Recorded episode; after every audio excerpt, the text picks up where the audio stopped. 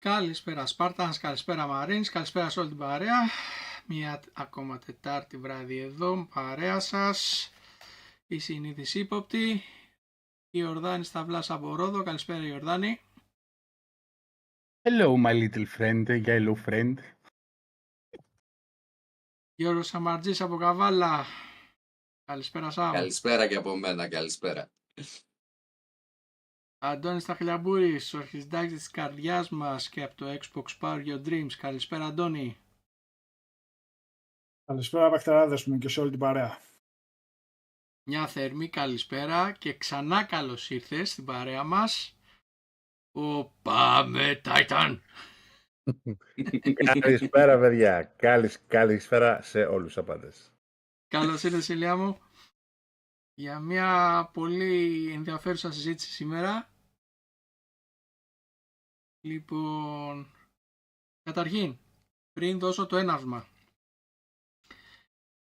ευχαριστούμε για την αγάπη σας, ευχαριστούμε για τη στήριξη, τα έχουμε πει, τα έχουμε ξαναπεί. Σήμερα πήρα ένα καταπληκτικό δώρο. Και λίγα λες.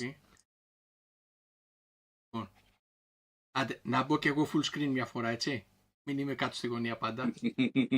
Και είναι αυτός ο λόγος που είμαι στη γωνία.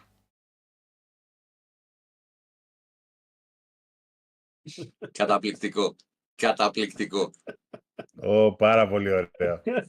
Τέλεια, τέλεια. Και ο δημιουργός. Ήλια, ευχαριστώ. Ήταν ένα... Εν τω μεταξύ μου το έδωσε... Ε, και ήταν μαζεμένος ρε παιδί μου, σου λέει τώρα θα παρεξηγηθεί, δεν θα παρεξηγηθεί, γιατί δεν με ξέρει και πολύ καλά ρε παιδί μου. Δεν κατουρίθηκε στα γέλια. Ε, όχι φίλε, συγκινήθηκα τόσο πολύ και το ευχαριστήθηκα ταυτόχρονα. Ε, ήτανε, τι, έχω, είχα μείνει εγώ περισσότερο άφωνος.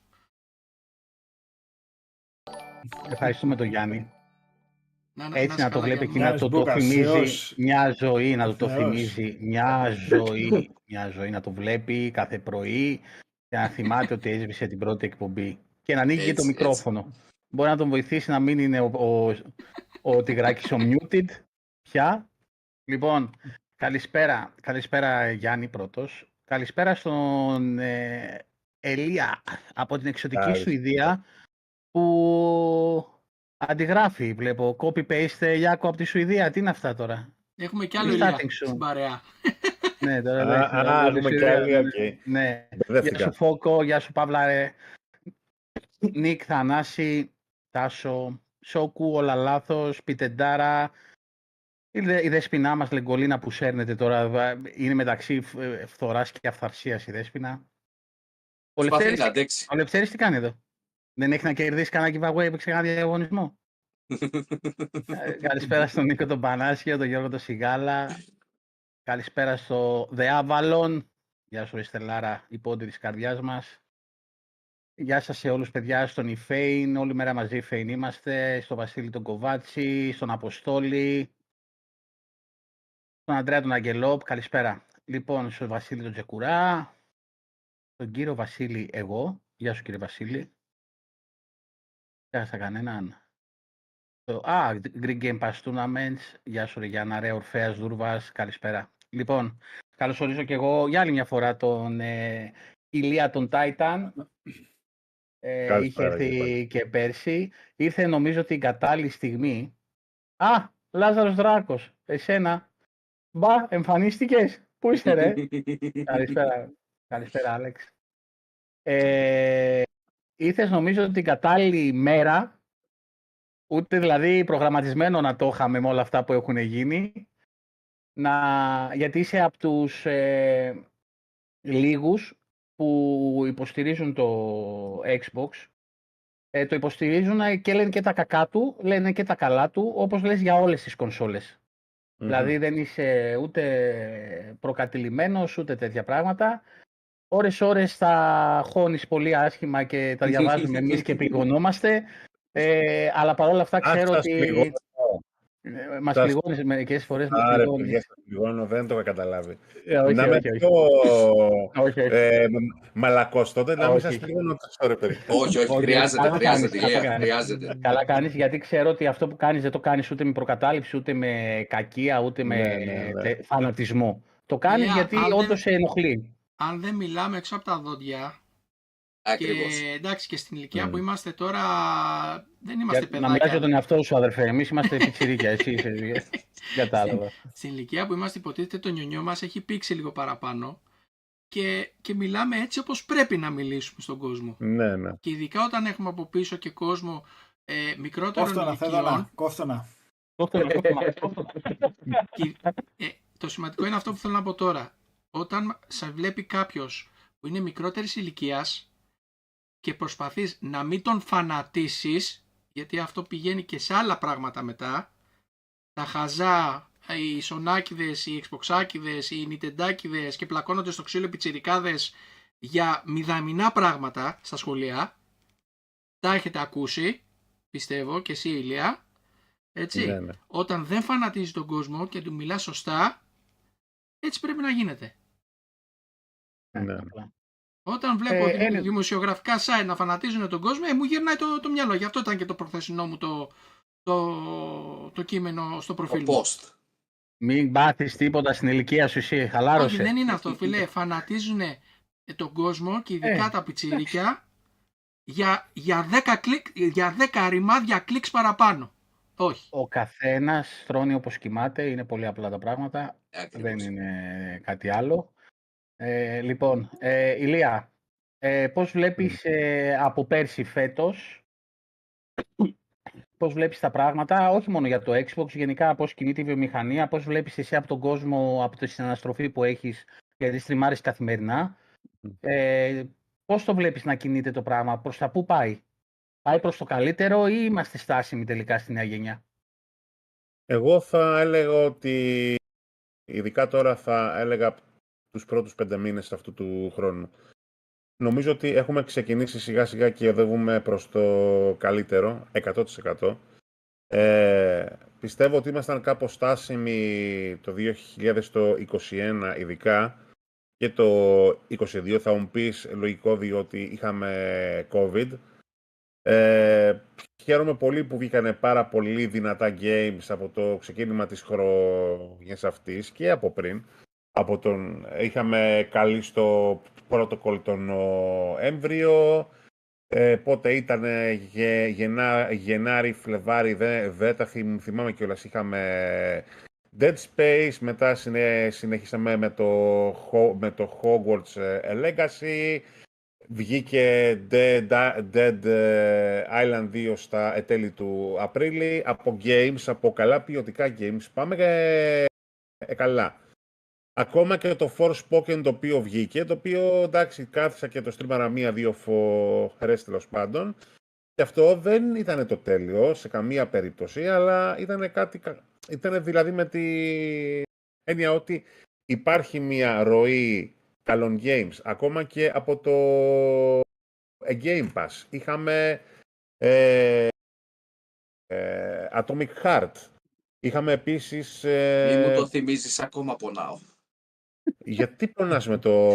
Γιατί, γιατί έχασα το blueprint για το assault rifle και πήγα όλο το παιχνίδι χωρίς assault rifle. Αλήθεια, εγώ ναι. το βρήκα. Εγώ, εγώ το βρήκα το, το assault rifle. Το πήρε, το πήρε χαμπάρι στο τέλος του παιχνιδιού. Το τέλος. Κάποιος μου το είπε στο chat. Ναι, κάποιος μου το είπε στην πρώτη τελευταία εκπομπή ότι έχω χάσει, θα έπρεπε να έχω βρει το assault rifle και δεν mm. φαντάζεσαι πόνο. Δηλαδή, πιο πολύ δυσκολεύτηκα να βγάλω αυτό, μου λέγε και ο Ιορδάνης, το Atomic Heart mm. παρά το Wo Long. Ναι, κατα... ναι, καταλαβαίνω. Ναι, μια που είπες και για, για το Wo... Wo Long, είχαμε και το Wo Long και στο ναι, ναι. Game Pass επίσης. Θα έχουμε πάρα πολύ δυνατά indie στο Game Pass την επόμενη την εβδομάδα, το Project of Lana. Ναι, το project του Lana που ακούγεται πολύ, αλλά, πολύ καλά λόγια.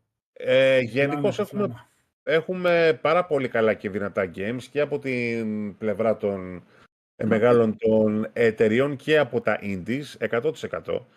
Ε, ε, και πιστεύω ότι πάμε καλά. Πιστεύεις... Ε, Α, συνέχισε, συνέχισε. Η Microsoft είναι αυτή που κατ' εμέ έχει ακόμα να αποδείξει αρκετά, ναι, πράγματα τέλος πάντων. Έκανα stream ε, Redfall περίπου τέσσερις ώρες και το έπαιξα μαζί και με φίλους όπως ε, πρέπει τέλος πάντων. Γιατί για μένα αυτό το game είναι καθαρά co-op. Και παιδιά, λυπάμαι πολύ, αλλά δεν. Δηλαδή, ε, δεν, όχι. Ήταν δηλαδή κάτι το οποίο δεν έπρεπε καν να βγει ή τουλάχιστον έπρεπε να μείνει και να το δουλέψουν ακόμα για τουλάχιστον άλλους έξι μήνες. Ας πούμε, δεν κατάφερα καθόλου να το συμπαθήσω αυτό το game, ούτε και να το συνεχίσω, ούτε και να το ξαναεπαίξω καν. Τώρα, ελπίζω να το φτιάξουν και να γίνει κάπως καλύτερο και να το ξαναδοκιμάσω πάλι. Που η, που η Microsoft το κάνει αυτό, πλάκα-πλάκα. Οπότε, έτσι, αλλά πιστεύω πως η Microsoft είναι που νομίζω πιο, πιο πολύ από όλους εγώ θέλω να δω το τι θα μας δείξει στις έντεκα Ιουνίου, εκτός και από το Starfield. Πιστεύεις δηλαδή να δω... ότι ε, από εδώ και πέρα mm. η Microsoft, με αυτά που έχει εξαγγείλει και ξέρουμε απ' έξω απ' έξω, χωρίς να δούμε mm. την έντεκα Ιουνίου τι θα δείξει και τι θα πει, όπως έχουμε πει εμείς εδώ άπειρες φορές, θέλουμε ημερομηνίες πλέον έντεκα Ιουνίου, δεν θέλουμε να μου πει το δύο χιλιάδες είκοσι τέσσερα κάποια στιγμή ή το φθινόπωρο κάποια στιγμή, ε, ότι βγάζοντας τα παιχνίδια που πάνω κάτω ξέρουμε που θα κυκλοφορήσει το είκοσι τρία, θα κερδίσει από την εμπιστοσύνη που μπορεί να έχασε ε, λόγω αυτούς της ε, παγωμάρας που υπήρχε με την έκδοση παιχνιδιών, first party.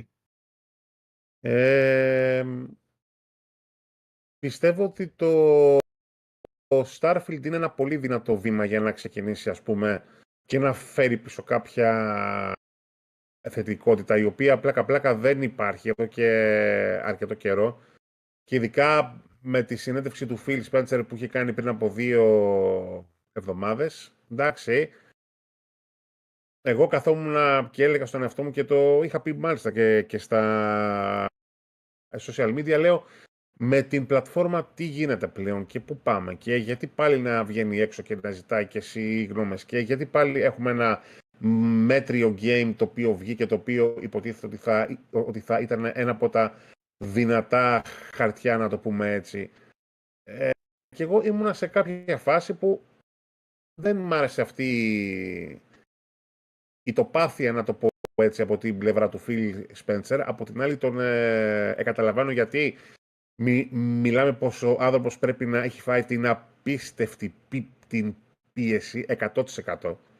Ε, ε, αλλά είναι αυτό που λέμε και το λέμε μάλιστα εδώ και χρόνια, είναι ότι τα παιχνίδια είναι αυτά που, κάνουν τη δια, που έχουν την πιο μεγάλη σημασία στα πάντα, έτσι.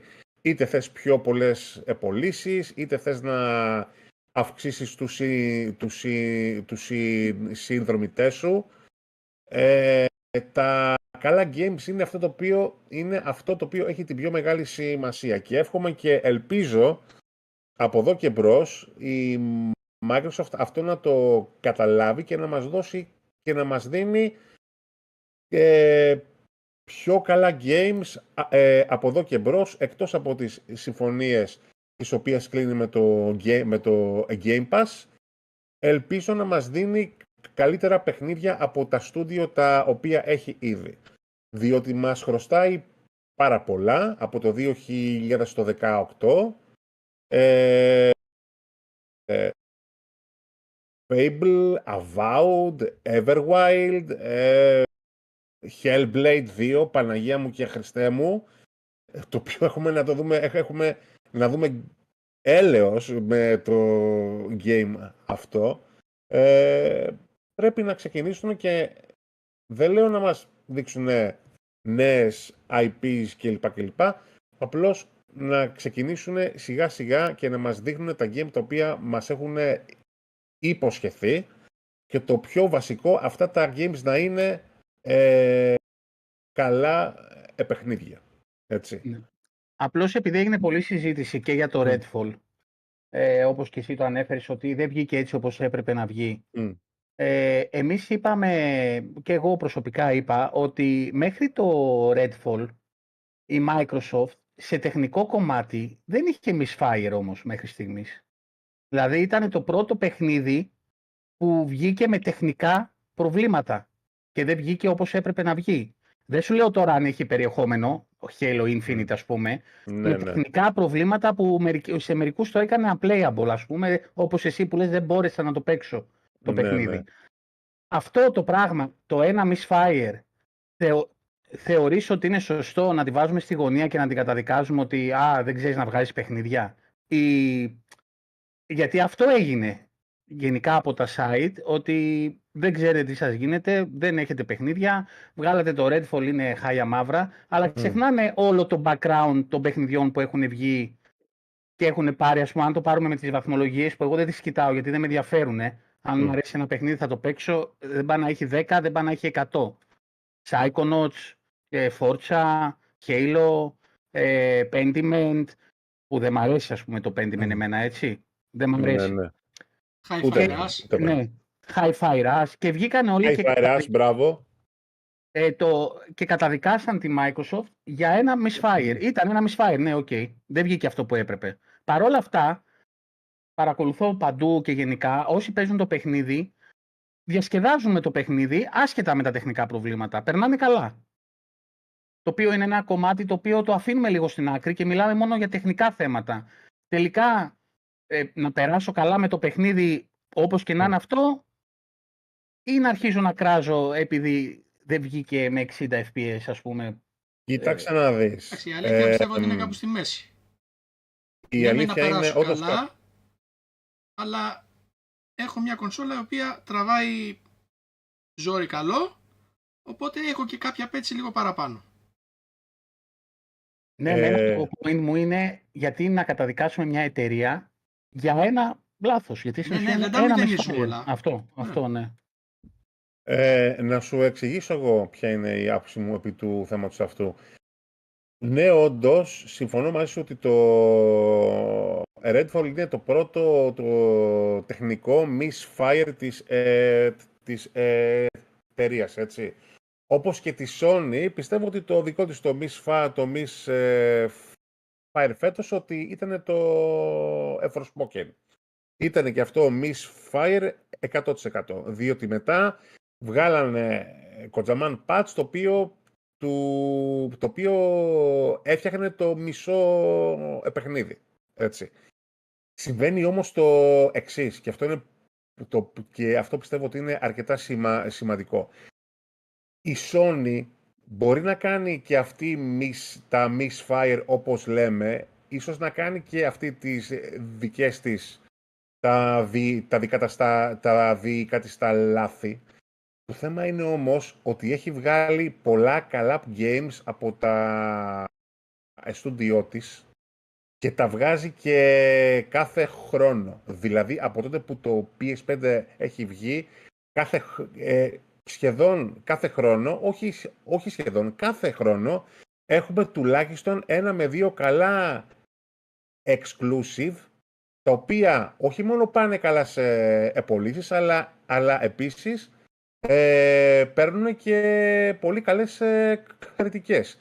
Το, το Xbox δεν έχει κάτι ε, τέτοιο, το οποίο εάν του γίνει μία ζ...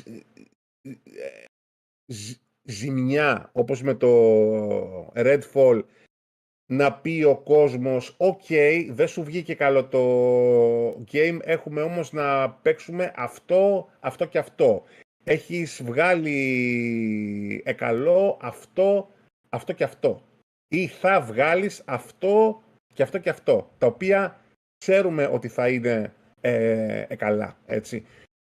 Ε, η Microsoft δεν το έχει καταφέρει αυτό ακόμα. Και δυστυχώς όλο το δύο χιλιάδες είκοσι δύο το, το, το μόνο που ακούμε από την ε, Microsoft δεν είναι τίποτα άλλο εκτός από την ε, εξαγορά της ε, Activision ε, ε, Blizzard. Λοιπόν, εάν η Microsoft είχε πολλά καλά παιχνίδια από τα δικά της ε, studio έξω ήδη, ε, πιστεύω ότι τότε δεν θα υπήρχε τόσο μεγάλο, τόσο μεγάλη τιμωρία από το κοινό. Πιστεύω. Ε, αυτή έφτεξε, αυτή Activision. Είναι η δικιά μου άποψη. Έφταξε η Activision.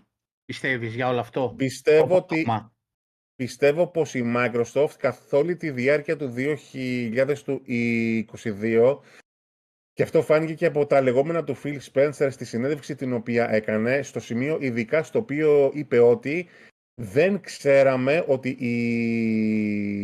η Arcane ότι ήθελε τόση πολύ βοήθεια, βοήθεια. βοήθεια από μας. Το οποίο όταν το άκουσα εγώ αυτό έμεινα και λέω «ΟΚ, okay, πώς είναι δυνατόν να είσαι το αφεντικό του, του Xbox και να μην ξέρεις ότι ένα πάρα πολύ σημαντικό παιχνίδι το οποίο βγαίνει τους πρώτους μήνες του χρόνου ότι δεν τα πάει καλά και, και ότι έχει τέτοια θέματα». Το οποίο, είναι, το οποίο δείχνει για μένα ολοφάνερα ότι το μόνο το οποίο ενδιέφερε την, την Microsoft καθ' όλη τη διάρκεια του δύο χιλιάδες είκοσι δύο του, του ήταν το να καταφέρει να ξεπεράσει τα εμπόδια της εξαγοράς και τίποτα άλλο. Το οποίο από ό,τι βλέπουμε και από τα τελευταία νέα τα πάει, τα, τα πάει καλά και από ό,τι φαίνεται ότι στο τέλος ότι θα γίνει. Απλώς εγώ πιστεύω ότι και αυτό ότι έπαιξε κάποιον ρόλο. Όπως επίσης και το οποίο πιστεύω ότι δεν έχει και τόση μεγάλη σημασία, διότι όταν καθόμαστε εμείς και τα παίζουμε τα games στην, ε, τις διαφορές που μας λένε δεν τις ε, καταλαβαίνουμε. Οι τεχνικές διαφορές στις, στις επιδόσεις μεταξύ του Xbox και του πι ες φάιβ σε πάρα πολλά games καθ' όλη τη, δι, τη διάρκεια του δύο χιλιάδες είκοσι δύο. Το οποίο πιστεύω ότι και αυτό είναι ένα σημάδι το οποίο δείχνει ότι η Microsoft δεν πήγε στα στούντιο ή καθυστέρησε να επικοινωνήσει με τα στούντιο. Η Microsoft ή πήγε η Sony. Γιατί από ό,τι βγαίνει στη φορά μάλλον πήγε η Sony. Αυτό λένε για μία-δύο περιπτώσεις, αλλά δεν πιστεύω ότι σημαίνει γενικός ή γενικός. Yeah. Για μία-δύο περιπτώσεις ίσως. Αλλά γενικός, γενικός δεν θέλω να πιστεύω κάτι τέτοιο. Γενικός πιστεύω πως η Microsoft, ότι εκτός του ότι πρέπει να ξεκινήσει από τις έντεκα Ιουνίου και εκτός από το Starfield να ξεκινήσει να μας δείχνει ε, ε, καλά games, όπως επίσης και ένα πιο καλό πλάνο από αυτό των δώδεκα μηνών που μας είχαν δείξει πριν από ένα χρόνο, πρέπει και αυτό να το φτιάξει. Γενικώς η Microsoft είναι η μοναδική από τις τρεις τις, ε, τις εταιρείες, ε, δηλαδή τη Sony, τη Nintendo και την ε, ίδια, που έχει να διορθώσει θέματα, τα οποία ελπίζω, εύχομαι, από εδώ και προς να το κάνει και να ξεκινήσει και να τα καταφέρει. Ηλία, να σε ρωτήσω κάτι. Α, ε, ανέφερες προηγουμένως ναι. για το misfire της Sony στο Forspoken. Ναι. Επειδή δεν ξέρω τι είχε γίνει μετά τα πόνερα της όλης κατάστασης, mm. ε, έγινε πάλι το ίδιο σούσουρο όπως τώρα ρίξανε στην πυρά mm. για το Redfall τη Microsoft, αντίστοιχα με τη Sony. Θυμάμαι τότε όταν είχε βγει το Forspoken, τέλος πάντων, ότι η σούσουρο υπήρχε κυρίως για τον ε, τεχνικό τομέα, διότι δεν είχε καμία σχέση με ό,τι, με ό,τι έδειχναν στα trailers, τέλος πάντων, τουλάχιστον στο ξεκίνημα. Λοιπόν, αλλά μετά το χειρότερο ήταν που, ρε παιδί μου, που το στούντιο το οποίο είχε φτιάξει το, for, το, for, το Forspoken πάει. Ε, διελήθη μετά από το patch το οποίο okay, βγάλανε ή στην, θα στην βγάλανε. Στην ένταση που έγινε τώρα με τη Microsoft. Έγινε έτσι πάλι ναι. Στον ίδιο όγκο η φασαρία. Είχε γίνει, το θυμάμαι, αλλά όχι σε τόσο μεγάλο βαθμό όπως με το Redfall. Γιατί ούτως ή άλλως το Forspoken ήταν third party, δεν ήταν first party. Και δεύτερον... Δεν έχει να κάνει μόνο και αυτό, εσύ. Είχε βγάλει και ήδη ένα God of War, ας πούμε, δεύτερον... ή ήταν να βγει. Ναι. Κατάλαβες, οπότε είχε το συγχώρο χάρτη εκεί πέρα. Το Redfall βγήκε μετά από μια μεγάλη ξηράσια first party τίτλου που είχες. Μας είπες τώρα ότι στο τρέιλερ είχαν δείξει άλλα και στο παιχνίδι δείξαν άλλα. Στην προηγουμένη περίπτωση εδώ στο Redfall, στο Redfall, ό,τι δείξανε, δώσανε. Το Forspoken βγήκε με φανφάρες. Αυτό ήταν το μέγα λάθος. Ναι, το Forspoken. Ναι, ναι. Skyrim Killer και ήρθαμε και θα σας κάνουμε και θα σας ράνουμε. Ενώ δεν ήταν τίποτα ναι. από όλα αυτά. Που θέλω να καταλήξω ότι... Δύο Εγώ παρεμφε... δεν θα σε πάω στο Forspoken. Θα σε πάω τώρα, γιατί το είδα και στο chat, το γράψαν τα παιδιά, στο Jedi Survivor. Ναι. Με πόσα τεχνικά προβλήματα βγήκε το Jedi Survivor. Ναι, δεν είναι first party. Είναι ένας μεγάλος τίτλος της ι έι, έτσι. Και που μου αλλάζουν τα reviews μετά τα patch. Δηλαδή μου λέει κάτσε να μπει το patch για να βγάλουμε το review και να το βαθμολογήσουμε.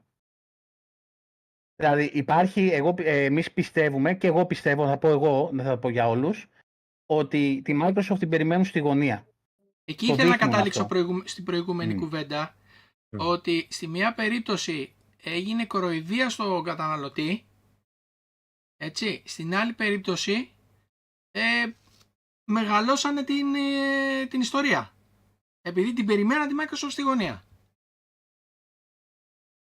Ναι, αλλά το γι' αυτό ρώτησα τον Ηλία ε, αν έγινε όντως τόσο μεγάλη φασαρία όσο έγινε στο, στο Forspoken, και δεν την ήξερα την ιστορία με το Forspoken. Ναι, απλώς με το Forspoken συμβαίνει και το εξής, ότι αναπόφευκτα ότι το συ, συγκρίνανε με τα μεγάλα τα first party της Sony, όπως το God of War και το Horizon, έτσι. Δεν υπήρχε περίπτωση αυτή η σύγκριση να μην γίνει.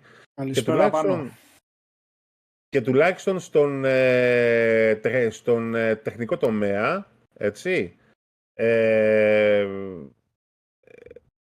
κάποιος ο οποίος είχε παίξει God of War και, και, και είχε παίξει και το Horizon, τέλος πάντων, το να καθίσει μετά και να πάει στο Forspoken και να το παίξει, ειδικά στον οπτικό τομέα, ήταν ένα downgrade, έτσι. Λοιπόν, ε, gameplay-ιακά το παιχνίδι ήταν καλό. Ε, δεν ήταν άσχημο. Έχει καλό gameplay, να το πω έτσι. Απλώς, πλέον στη Sony, όταν έχεις κάποια μεγαθύρια όπως God of War και Horizon και Ghost of Tsushima κλπ, δυστυχώς ό,τι βγαίνει πλέον θα συγκρίνεται με τα games αυτά, τουλάχιστον οπτικά, εκ πρώτης όψεως. Τώρα, όσον αφορά για το Jedi Survivor, θα πω ότι ναι, είχε φοβερά τεχνικά θέματα, ειδικά... Είχαν βγάλει και ανακοίνωση από την ι έι, δεν είχαν βγάλει ότι θα ακολουθήσουν ναι. αρκετά patch. Έχουν βγάλει, ως τώρα νομίζω σήμερα βγάλανε το πέμπτο, το έκτο patch για το πι σι, το οποίο θα ακολουθήσει και στις κονσόλες στη συνέχεια της, ε, της, ε, της εβδομάδος. Ναι, το Jedi Survivor είχε πάρα πολλά θέματα, σε σημείο που εγώ δεν συνέχισα να το έκανα stream. Λέω στον εαυτό μου, ok, δε, δεν θα το κάνω stream ώσπου να βγουν άλλα δύο patch. Α, γι' αυτό δεν βλέπουμε τον καλχέστη. Αλλά όμως τι συμβαίνει, παιδιά, με το Jedi Survivor. Ναι, μεν έχει πάρα πολλά τεχνικά θέματα και αυτό, όμως είναι ένα πάρα πολύ καλό παιχνίδι. Όλα του τα gameplay στοιχεία, Ε, story στοιχεία, ε, Star Wars ε, lore, όλα του τα στοιχεία τα υπόλοιπα είναι πάρα πάρα πολύ καλά. Και αυτό είναι το πράγμα το οποίο το σώζει το παιχνίδι από το να πάει στην ίδια, στην ίδια κατάσταση με το ε, ε, Redfall. Εάν το Redfall ήταν και αυτό, εάν είχε καλά gameplay στοιχεία, έτσι, πιστεύω ότι ο κόσμος ότι δεν θα το έκρινε έτσι άσχημα. Το θέμα είναι ότι και σαν game όπως είναι, δεν σε, γε, δεν σε γεμίζει καθόλου. Δηλαδή, ήμουνα με τους φίλους μου που το παίζαμε το game στο stream και, και κατά το τέλος του stream, ας πούμε, καθόμασταν και μι, μι, μιλούσαμε τέλος πάντων και ήμασταν του στυλ, οκ, okay, έχει νόημα να πάμε και να το κάνουμε αυτό το quest, και που το κάναμε τι, τι νόημα έχει και τι βοηθήσαμε, ας πούμε. Και που το κάνουμε αυτό το quest, τι ανταμοιβές μας δίνει μετά το game. Και είναι, δηλαδή το Redfall δεν είναι μόνο τα θέματα τα τεχνικά, είναι και σαν game γενικώς για μένα άδειο. Εγώ απλώς να σου πω, Ηλία, επειδή εμείς το έχουμε παίξει στο παιχνίδι, το πρώτος χάρτης που συναντάς είναι το tutorial.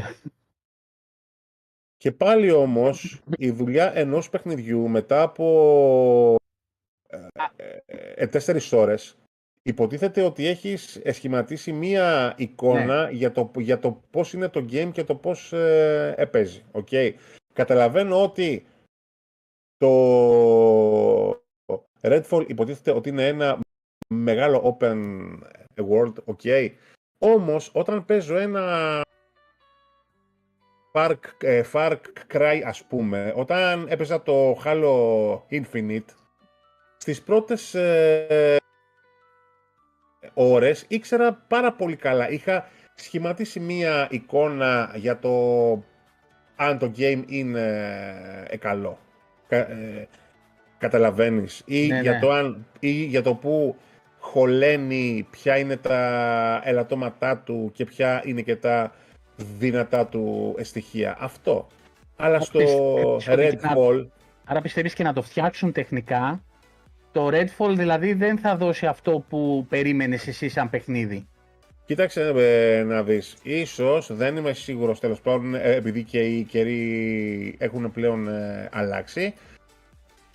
Ίσως να γίνει κάποια φάση σαν το Sea, Sea of Thieves, ίσως να γίνει κάποια φάση σαν το ε, State of ε, Decay. Okay.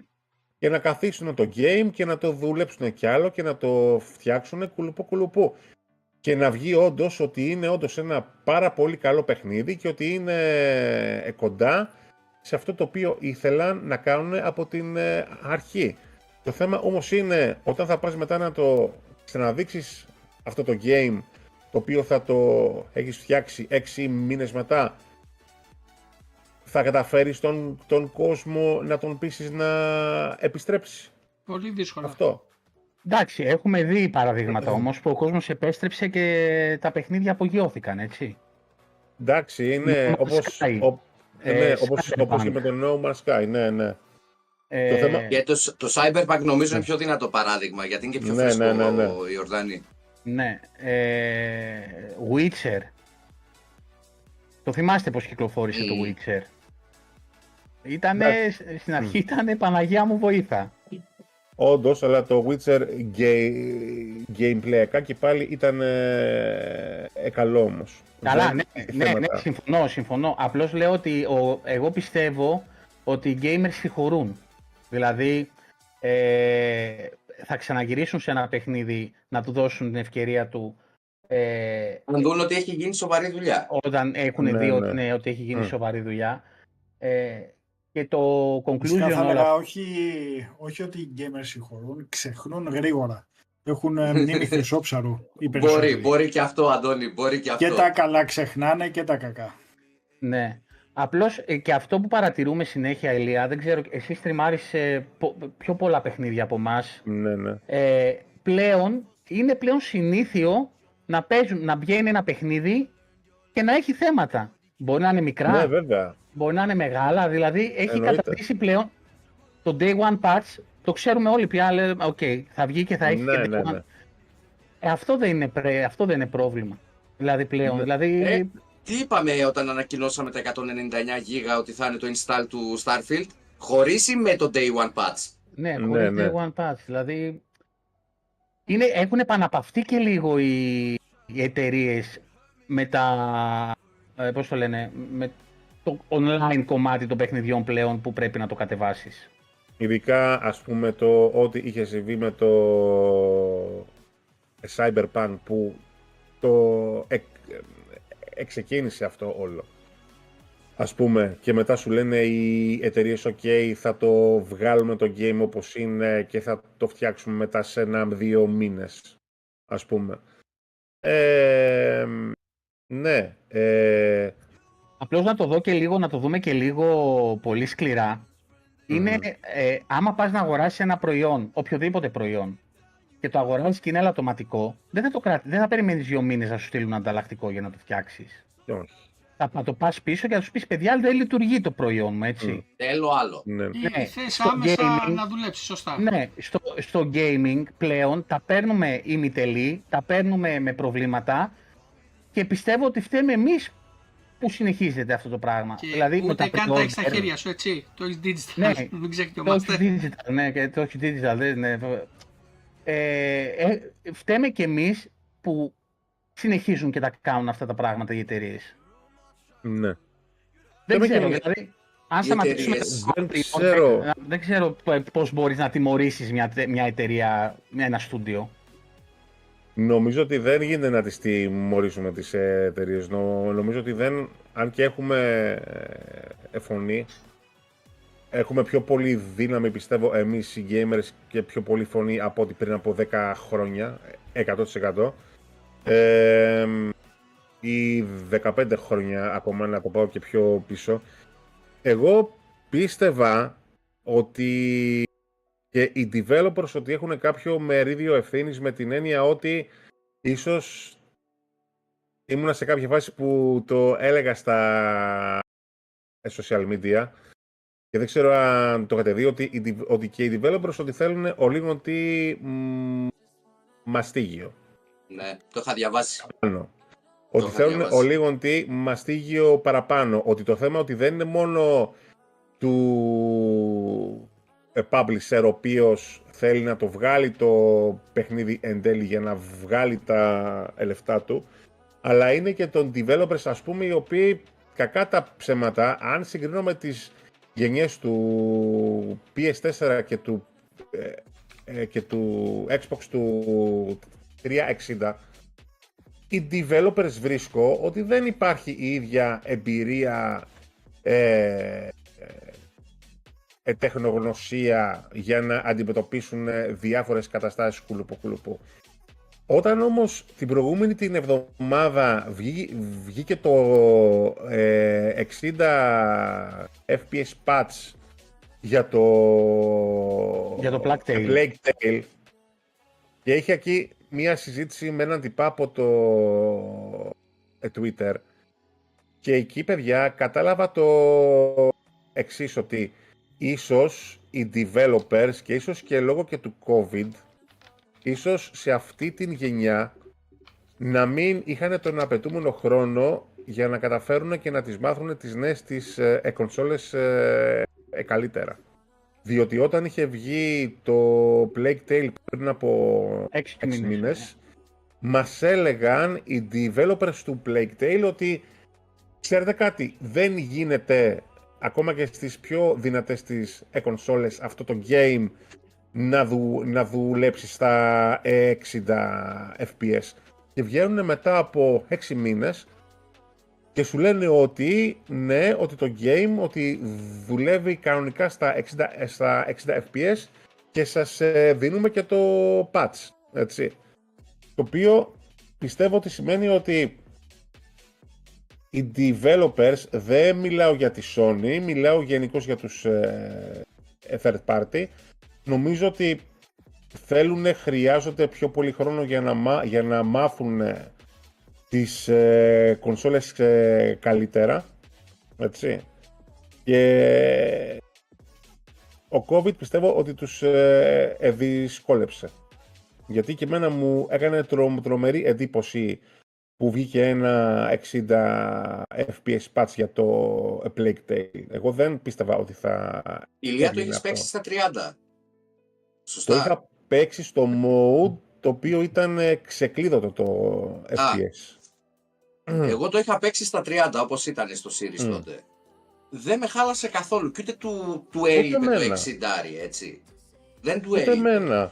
ούτε μένα να σου πω την αλήθεια. Καλό ήταν, αν και όταν σίγουρα, έβλεπα σίγουρα footage, θα, ήτανε, θα είναι καλύτερο τώρα, έτσι. Όταν έβλεπα footage του, όταν έβλεπα footage του παιχνιδιού να τρέχεις επίσης στα εξήντα φρέιμς περ σέκοντ, ε, ε, έλεγα στον εαυτό μου, Παναγία μου, δες το τι χάνουμε εμείς που έχουμε τις ε, ε, ε, κονσόλες. Ναι, διότι ναι, ναι. Όταν το βλέπεις το game να τρέχεις στα εξήντα φρέιμς περ σέκοντ, τότε είναι, τότε είναι πιστεύω που βλέπεις και όλη την ε, ομορφιά την οποία έχει.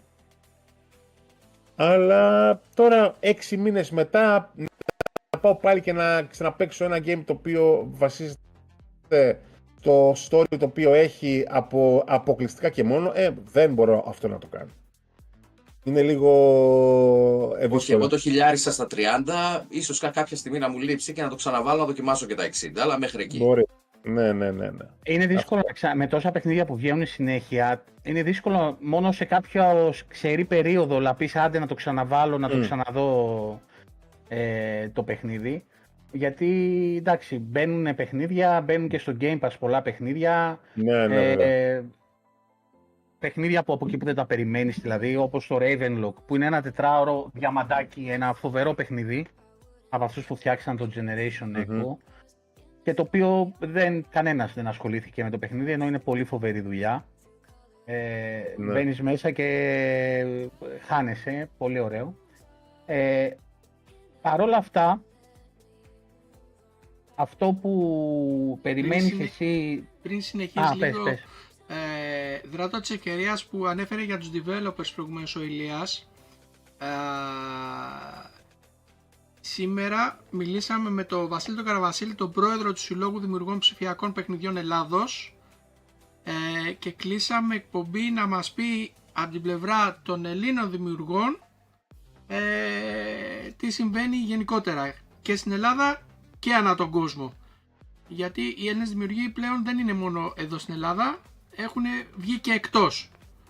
Α, έχουμε κλείσει λοιπόν για τις εφτά Ιουνίου, Τετάρτη εφτά Ιουνίου, να μιλήσουμε μαζί του. Ιορδάνη.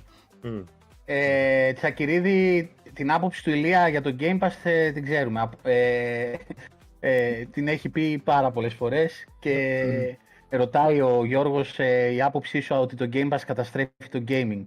Ε, όχι, το Game Pass για μένα δεν καταστρέφει καθόλου το gaming, γιατί το Game Pass είναι αυτό που με κάνει κάθε μέρα να επιστρέφω στο Xbox και να παίζω κάτι κάθε ημέρα. Για μένα το Game Pass είναι ευλογία και όσοι δεν έχουν Game Pass και είναι στην απ' έξω, δεν το καταλαβαίνουν αυτό. Γιατί εδώ ναι. στην, Ελλά... στην Ελλάδα δεν είμαστε τόσο πολύ του συνδρομητικού.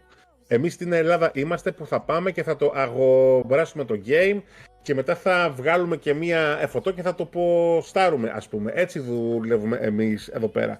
Δεν είμαστε τόσο πολύ του, συνδ, του συνδρομητικού, αλλά το Game Pass, παιδιά, δεν σας κάνω καθόλου πλάκα. Κάθε μέρα βρίσκω κάτι νέο. Ας πούμε, ναι. για να δω και να δοκιμάσω και το τι είναι. Και για μένα είναι ό,τι καλύτερο αυτό.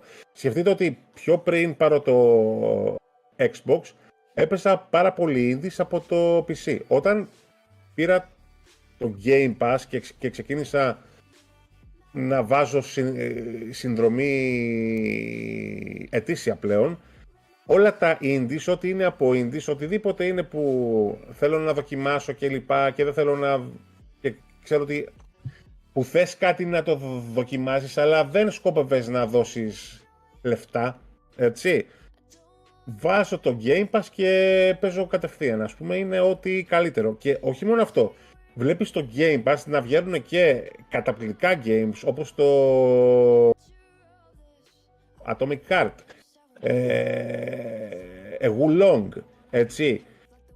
Άλλα τα οποία είχαν βγει πιο, πιο πριν, τα οποία δεν τα θυμάμαι για να τα πω αυτή τη στιγμή. Ε, A Plague Tale είχε βγει. Ναι, ναι, ναι. ναι. ναι, ναι, ναι. Μπράβο. Day, day one. Day one. Ο, ο Guardians of the Galaxy που βάλανε. Guardians of the Galaxy. Αυτή είναι η γλύκα του Game Pass για μένα και γι' αυτό εγώ έχω ε, Game Pass αυτή τη στιγμή και δεν έχω το συνδρομητικό το μοντέλο της... Ε, Sony και μένω στο Game Pass ακόμα. Ε, Κωνσταντίνε, mm. το Benedict Fox ε, και αυτό φοβερό παιχνίδι. Πολύ ωραίο, ωραίο παιχνίδι, πάρα πολύ ωραίο. Ε, έχει, έχει πολλά πράγματα. Έχει πάρα πολλά πράγματα. Σεισμός έγινε στην Κρήτη. Αμάρε Δέσποινα. Ρε Δέσποινα, τι γίνεται ρε φίλε. Ναι, τώρα ελπίζω αυτό μας έγραφαν. Ελπίζω να είστε όλοι καλά, μην έγινε κα, καμιά ζημιά. Ήρθε ο Titan στην εκπομπή και γίνονται σεισμοί ρε φίλε. Γίνονται σεισμοί. Εσύ από το showcase τον Ιούνιο, mm. τι θέλεις να δεις, εκτός από τα καινούργια άι πι, τι θέλεις να ακούσουν τα αυτιά σου και να πεις ναι ρε φίλε, έλα πάμε. τζι τι έι έξι. τζι τι έι έξι. Λυπάμαι. Δεν με εκπλήσεις. Εάν είναι, εάν είναι η, η, η περίοδος για να ακούσουμε για τζι τι έι έξι, είναι αυτή η στιγμή. Δεν υπάρχει άλλη στιγμή πέρα από αυτή τη στιγμή, την επόμενη την εβδομάδα. Ξέρουμε καλά εδώ και χρόνια, εδώ και χρόνια ότι Rockstar και Sony πάνε μαζί, κακά τα ψέματα έτσι.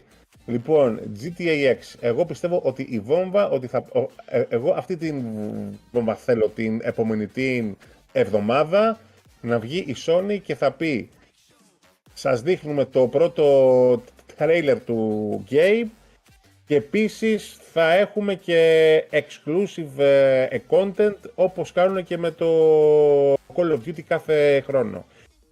Όπως κάνανε. Ναι, για ποιο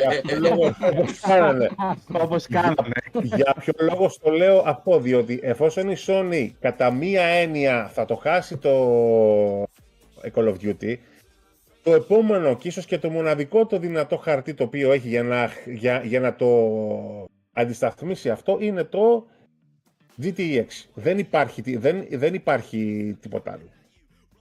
Εγώ αυτό πιστεύω ότι θα δούμε την επόμενη την ε, εβδομάδα.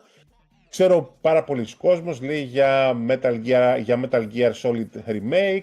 Ξέρω πάρα, πάρα πολλοί κόσμος που λέει για το Bloodborne, το remake και το δύο, για τα οποία τα ακούμε εδώ και χρόνια και δεν έχουμε δει γιατί τίποτα. Remake ρε φίλε όμως, πολύ remake και remaster, πολύ remake. Δηλαδή ναι. Γιατί δεν βγάζουν καινούργια παιχνίδια. Είναι η εύκολη λύση το remake. Δηλαδή ναι. ε, το Dead Space τα σπάσε έτσι το remake. Το ναι. Resident Evil τα σπάσε το remake. Εκεί remake, remake. Mm. Ε, γιατί όχι καινούρια παιχνίδια. Ετοιμάζει, είναι, ετοιμάζει είναι, και άλλο. Καλύπτουν το κενό, καλύπτουν το κενό των παραγωγών ώστε να βγάλουν χρήμα. Ε, δεν μπορώ να καταλάβω αυτό το. Είναι. Δε, κάτι τέτοιο σκέφτομαι αυτό, εγώ. Όχι, αυτό είναι, αυτό είναι. Εάν κάνεις ένα remake ενός game το οποίο ο κόσμος το είχε αγαπήσει από τις προηγούμενες γενιές, έτσι, ε, και έχει γράψει ιστο, ιστορία, τότε αυτό σημαίνει ότι θα τα πάρουν τα λεφτά τους και με το παραπάνω εκατό τοις εκατό. Όπως και το Mortal Kombat νομίζω, Αντώνη, ε, ετοιμάζουνε. Mortal Kombat ξαναγυρνάει από το δώδεκα, πάει στο ένα. Φεύγει. Ναι, α, ναι, το δώδεκα περιμέναμε Kombat. Για ένα λένε. Reboot πάει, για reboot πάει. Ναι, ναι, ναι, πάει ναι. Και αυτό για reboot. Να πω στον Δημήτρη που γράφει στα σχόλια, εννοείται ότι θέλουμε το, της, ε, ε, της Sony το Plus να δυναμώνει, γιατί ναι, έτσι υπάρχει ανταγωνισμός ρε φίλε. Αυτό, αυτό, αυτό. Γιατί αν τη Sony το πακέτο αρχίζει και βάζει δυνατούς τίτλους και το Game Pass δεν βάζει, εκεί δεν υπάρχει εννοείται. Θέμα. Πρέπει να υπάρξει ανταγωνισμός. Θα πει, όπα, πρέπει κάπως να το αντικρούσουμε αυτό. Εννοείται ότι ο ανταγωνισμός κάνει καλό. Μόνο αυτό ε, ο, για να υγι... το... ο υγιής ανταγωνισμός, ναι, έτσι. Ναι, όχι ναι, να ναι. ψοφήσει κατσίκα του γείτονα. Ναι, ναι. Καλά, ανταγωνισμός εταιρείες δισεκατομμυρίων και υγιής δεν υπάρχει. Εντάξει, τώρα μην λέμε χαζομάρες, δεν υπάρχει. Παίζουν λεφτά, παίζουν δισεκατομμύρια. Ο καθένας ο παίζει μετά. Φαινομενικά υγιής ανταγωνισμός. Ναι, τότε. Ο φαινομενικά. Ε, πολύ φαινομενικά, τόσο φαινομενικά που... Είναι υποφαινόμενα. Ναι, πάνω συμφωνώ, μαθαίνουν οι νέες γενιές τα κλασικά παιχνίδια, απλώς οι πωλήσεις τους είναι εξωφρενικά καλές, έτσι. Ναι ρε φίλε, γιατί, γιατί αν πιάσεις ας πούμε ένα Resident Evil τέσσερα, το αγαπήσαμε όλοι εμείς που είμαστε πιο μεγάλοι. Οι νέες γενιές δεν το έχουν παίξει. Οι μεγάλες γενιές, οι παλιές γενιές gamers, ε, εννοείται το ξαναπήραν γιατί πρόκειται για κάτι καινούριο, μια με δόση φρεσκάδας, να το πω έτσι. Οπότε δημιουργούν το hype αυτή και ακολουθεί όλη η νέα γενιά που σου λέει «Ωχ, Resident Evil τέσσερα, έχω παίξει τα τελευταία μου, άρεσαν». Το πώς το λένε με την ε, Σαουτσέ. Το παππούνα μου λέει ότι είχε παίξει το Resident Evil τέσσερα. Ακριβώς. Ακριβώς. Οπότε πάνε χτυπάνε και αυτοί. Και έχεις στην ουσία όλο το community ανεξαρτήτου ηλικίας πίσω από ένα παιχνίδι. Και έχεις και εύκολο χρήμα για ναι. το studio. Ναι. Και έχεις κερδίσει και χρόνο μέχρι να φτιάξεις το επόμενο. Ναι. Άλεξ, γιατί να πειράζει που είπες ότι θες το Spider-Man δύο, ρε εσύ? Εννοείται. Ναι. Ο, ε, γιατί να πειράξει, δε, δεν πειράζει καθόλου. Εννοείται. Και εγώ θα ήθελα Spider-Man στο Xbox, γιατί μου αρέσει ο Spider-Man. Εγώ πάλι όχι. Ο κολλητός ο Σίμος σίγουρα. Και αυτό που λέει ο Πάνος από το Ρετρόπολης είναι πολύ σωστό, ότι η Microsoft έχει ένα θησαυρό από παλιά παιχνίδια, παλιά άι πι, τα οποία mm, δεν τα έχει αγγίξει καν. Δηλαδή ε, θα, το Rise, ας πούμε, ε, έχει λιγώσει η ψυχή μας να πληρώσει εκεί την Remedy να φτιάξει το Rise το δύο, για παράδειγμα. Ή... Θα Άξτε, μπορούσε ε, να βάλει, ας πούμε, για παράδειγμα το... το backwards compatibility έχει δώσει παλιούς τίτλους και έχουν αναλύσει. Ναι, αλλά είναι αρκετή φίλε, τώρα θα ήταν... Κάνει... Ας πούμε το Auto G εμένα μ' άρεσε. Γιατί να μην βγάλει Auto G? Ε, γιατί να μην βγάλει, για παράδειγμα, το, τα άλλα κάτι κινέζικα αρ πι τζι, τα οποία είχαν γίνει, οι ιαπωνέζικα, τα οποία είχαν γίνει ανάρπαστα. Το Blue Dragon... Ε, το Blue Dragon, φίλε, Lost Odyssey, Άννα, μπράβο. Ε, δηλαδή θησαυρούς. Ε, αυτά γιατί να μην τα κάνει ένα remake και θύμισες, να τα βγάλει. Μαλάκα τώρα, τι μου θύμισες. Ναι. Ε, κάτσε γιατί ήθελα κάτι να πω τώρα και το έχασα. Εν τω μεταξύ, Αντώνη, τραγουδούσες εχθές? Όχι, ακούγομαι κάπως βραχνός γι' αυτά. Ναι, δεν ξέρω. Καμιά διαδήλωση, τίποτα. Έξω από τη σι εμ έι, από τη γερουσία της Αγγλίας ήταν. Με σημεία της Ευρώπης. Ναι, Άλεξ, υπάρχει περίπτωση να δούμε και εμείς κανένα Spider-Man στο Xbox? Γιατί η Activision έχει δύο άι πι από το δικά της του Spider-Man. Το Amazing Spider-Man δύο και τρία, δεν θυμάμαι, τα έχει δικά της. Μπορούμε να δούμε κανένα Spider-Man στο Xbox. Δεν με απασχολεί, φίλε. Είναι ε, ναι, χαρακτήρας ναι. που δεν, δεν, δεν, δεν, δεν. Ε, και μια πιστεύουμε που μιλάμε... ότι Final Fantasy λέει δεκαέξι, Street Fighter έξι και Tekken ε, θα δείξει Sony. Ναι, εντάξει. Λογικό μου ακούγεται. Λογικό, λογικό. Ε, άρα καταλήγουμε ότι οι συνδρομές βοηθάνε το gaming. Ε, Δημήτρη, καταλήγουμε στο ότι χάρη στις συνδρομές βγήκαν οι developers και studio που ίσως να μην τα μαθαίναμε ποτέ. Ένα τρανό παράδειγμα αυτό είναι το Hellblade. Το Hellblade που τόσος ντόρος γίνεται ήταν πέντε άτομα σε μια αποθήκη και φτιάξαν ένα παιχνίδι. Αν δεν υπήρχε το Game Pass να μπει μέσα και να το γνωρίσει ο κόσμος, ίσως να μην ήταν αυτό που είναι τώρα. Ή να μην ναι, γιατί ήταν πολύ δύο. Λίγο το κοινό που το είχε εμπιστευτεί να το αγοράσει για να το δοκιμάσει. Ναι. Τι θα θέλαμε να δούμε από το στρατόπεδο της Sony την επόμενη εβδομάδα εμείς? Ε, πρώτα απ' όλα ε, θα κάνει ένα showcase. Ε, δεν, δεν ακολουθούμε την επικαιρότητα της Sony για να μπορέσω να σου απαντήσω, ε, Μιχάλο. Ε, Παρ' όλα αυτά φαντάζομαι θα δείξει καινούρια games, θα δείξει το βι αρ, για το βι αρ, το δύο, κάτι τέτοιο θα δείξει. Αποστόλη, καλή ερώτηση. Το θέμα είναι ότι ελπίζω να έχει τελειώσει ο τελικός κυπέλλου εκείνη την ώρα, να ρίξουμε μια ματιά να το δούμε. Έχουμε και εκπομπή να δούμε πώς θα την κάνουμε την άλλη εβδομάδα την εκπομπή, γιατί εγώ δεν θα είμαι εδώ. Αυτό θα που μας ενδιαφέρει εμάς είναι αυτό. Ναι. έντεκα Ιουνίου. Βοηθά... Ναι. Βοηθάνε τον gamer να έχει άμεση πρόσβαση, συνδρομές. Σχετικά, συγγνώμη που διακόπτω, σχετικά ναι. με το PlayStation Showcase είναι και κάτι άλλο το οποίο λέω, το λέω στα βίντεο μου. Ε, πι ες φάιβ Slim και το πι ες φάιβ το Pro. Υπάρχει πιθανότητα στο showcase να δούμε, να δούμε κάποια νέα έκδοση του πι ες φάιβ, όπως αυτή η οποία φημολογείται ότι θα είναι με το drive το, το αποστούμενο. Εξωτερικό. Ναι. ή μπορεί, που δεν νομίζω, ή να ακούσουμε για ένα πιο δυνατό πι ες φάιβ, το οποίο να είναι στα εσκαριά. Αλλά συνήθως στην προηγούμενη τη γενιά, όταν τα είχε, ε, ε, ε, τα είχε ανακοινώσει την, την άνοιξη του δεκαέξι και τα είχε βγάλει τα Χριστούγεννα του δεκαέξι, οπότε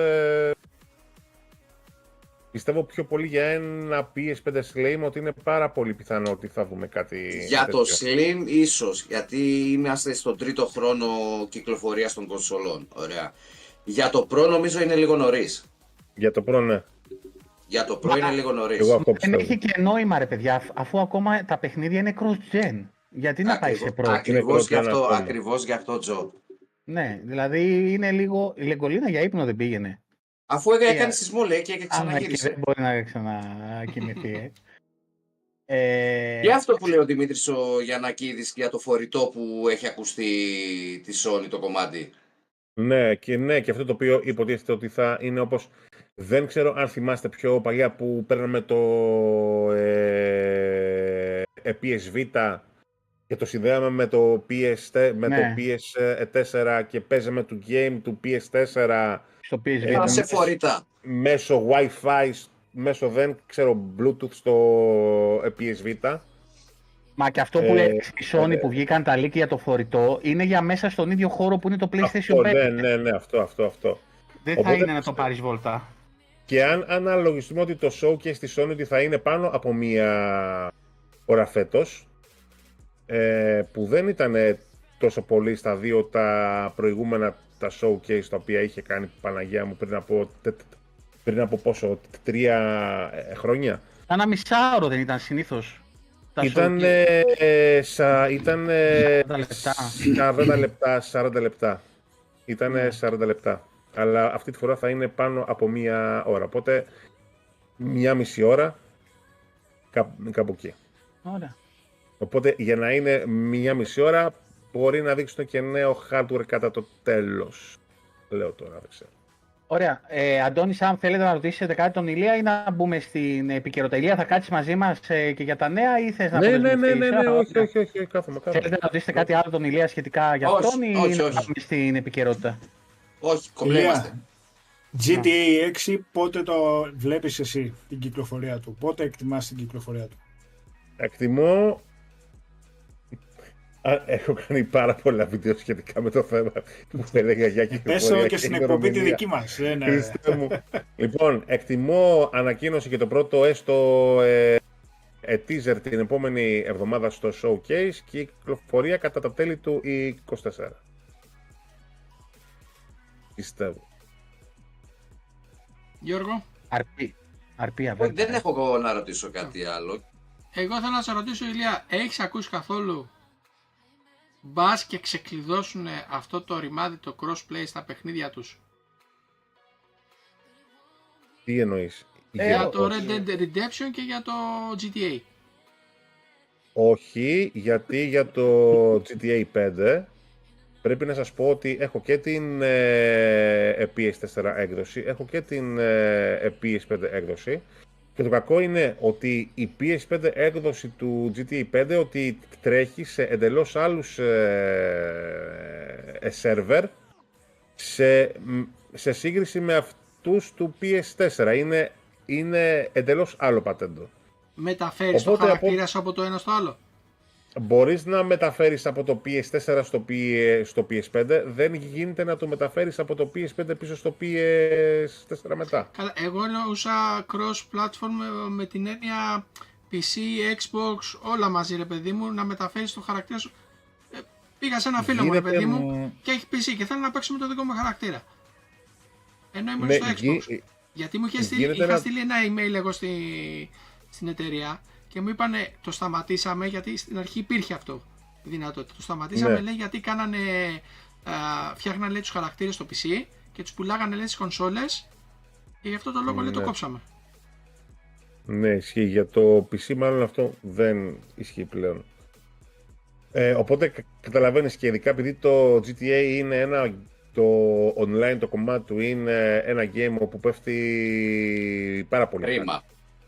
Και hack όμως, πέφτει Πάρα Εγώ πολύ. Έτσι το εννοώ το hack. Να ήταν το, το μόνο παιχνίδι. Πληρώνουν. Λοιπόν, οπότε το οποίο, γι' αυτό εγώ σταμάτησα το τζι τι φάιβ να το παίζω στο πι σι και στο τζι τι φάιβ κάνω μόνο βίντεο με mods, επειδή το να το παίξεις το τζι τι έι, το τζι τι έι φάιβ στο το online στο πι σι δεν έχει απολύτως, δεν έχει απολύτως κανένα, κανένα νόημα να το πω έτσι. Είναι, δηλαδή θα, θα φας hack όπου και να πας μέσα στο πρώτο εισάωρο. Λοιπόν. Οπότε το να κάνει Rockstar το crossplay μόνο στις ε, κονσόλες ίσως. Το θέμα όμως είναι ότι μεταφορά χαρακτήρων συνήθως γίνεται μόνο για μία φορά αυτό και μετά παπαλά. Γιατί ας πούμε, ωραία. Εγώ είχα στο Red Dead Redemption δύο... Έχει είχα... κολλήσει τώρα αυτός, έχει κολλήσει ναι, με το crossplay, ναι. Έχει κολλήσει τώρα με αυτό. Είχα, είχα ανεβάσει ας πούμε το χαρακτήρα μου. Και μετά όταν σταμάτησα να το παίζω στο πι σι και ήθελα να παίξω στο Xbox, επειδή δεν μεταφερόταν το παράτησα, τελείωσε το παιχνίδι. Ναι. Και δεν είμαι ο μοναδικός που, μου το, που το λέω αυτό, μου το έχουν πει αρκετοί ότι το... σταματήσα να παίζω για αυτό το λόγο. Το βγάλες από μέσα σου. Εντάξει. Ναι, ισχύει, αλλά δυστυχώς αυτό δεν ξέρω να πω ότι δεν ξέρω το τι θα κάνει Rockstar με τις next gen της κονσόλες.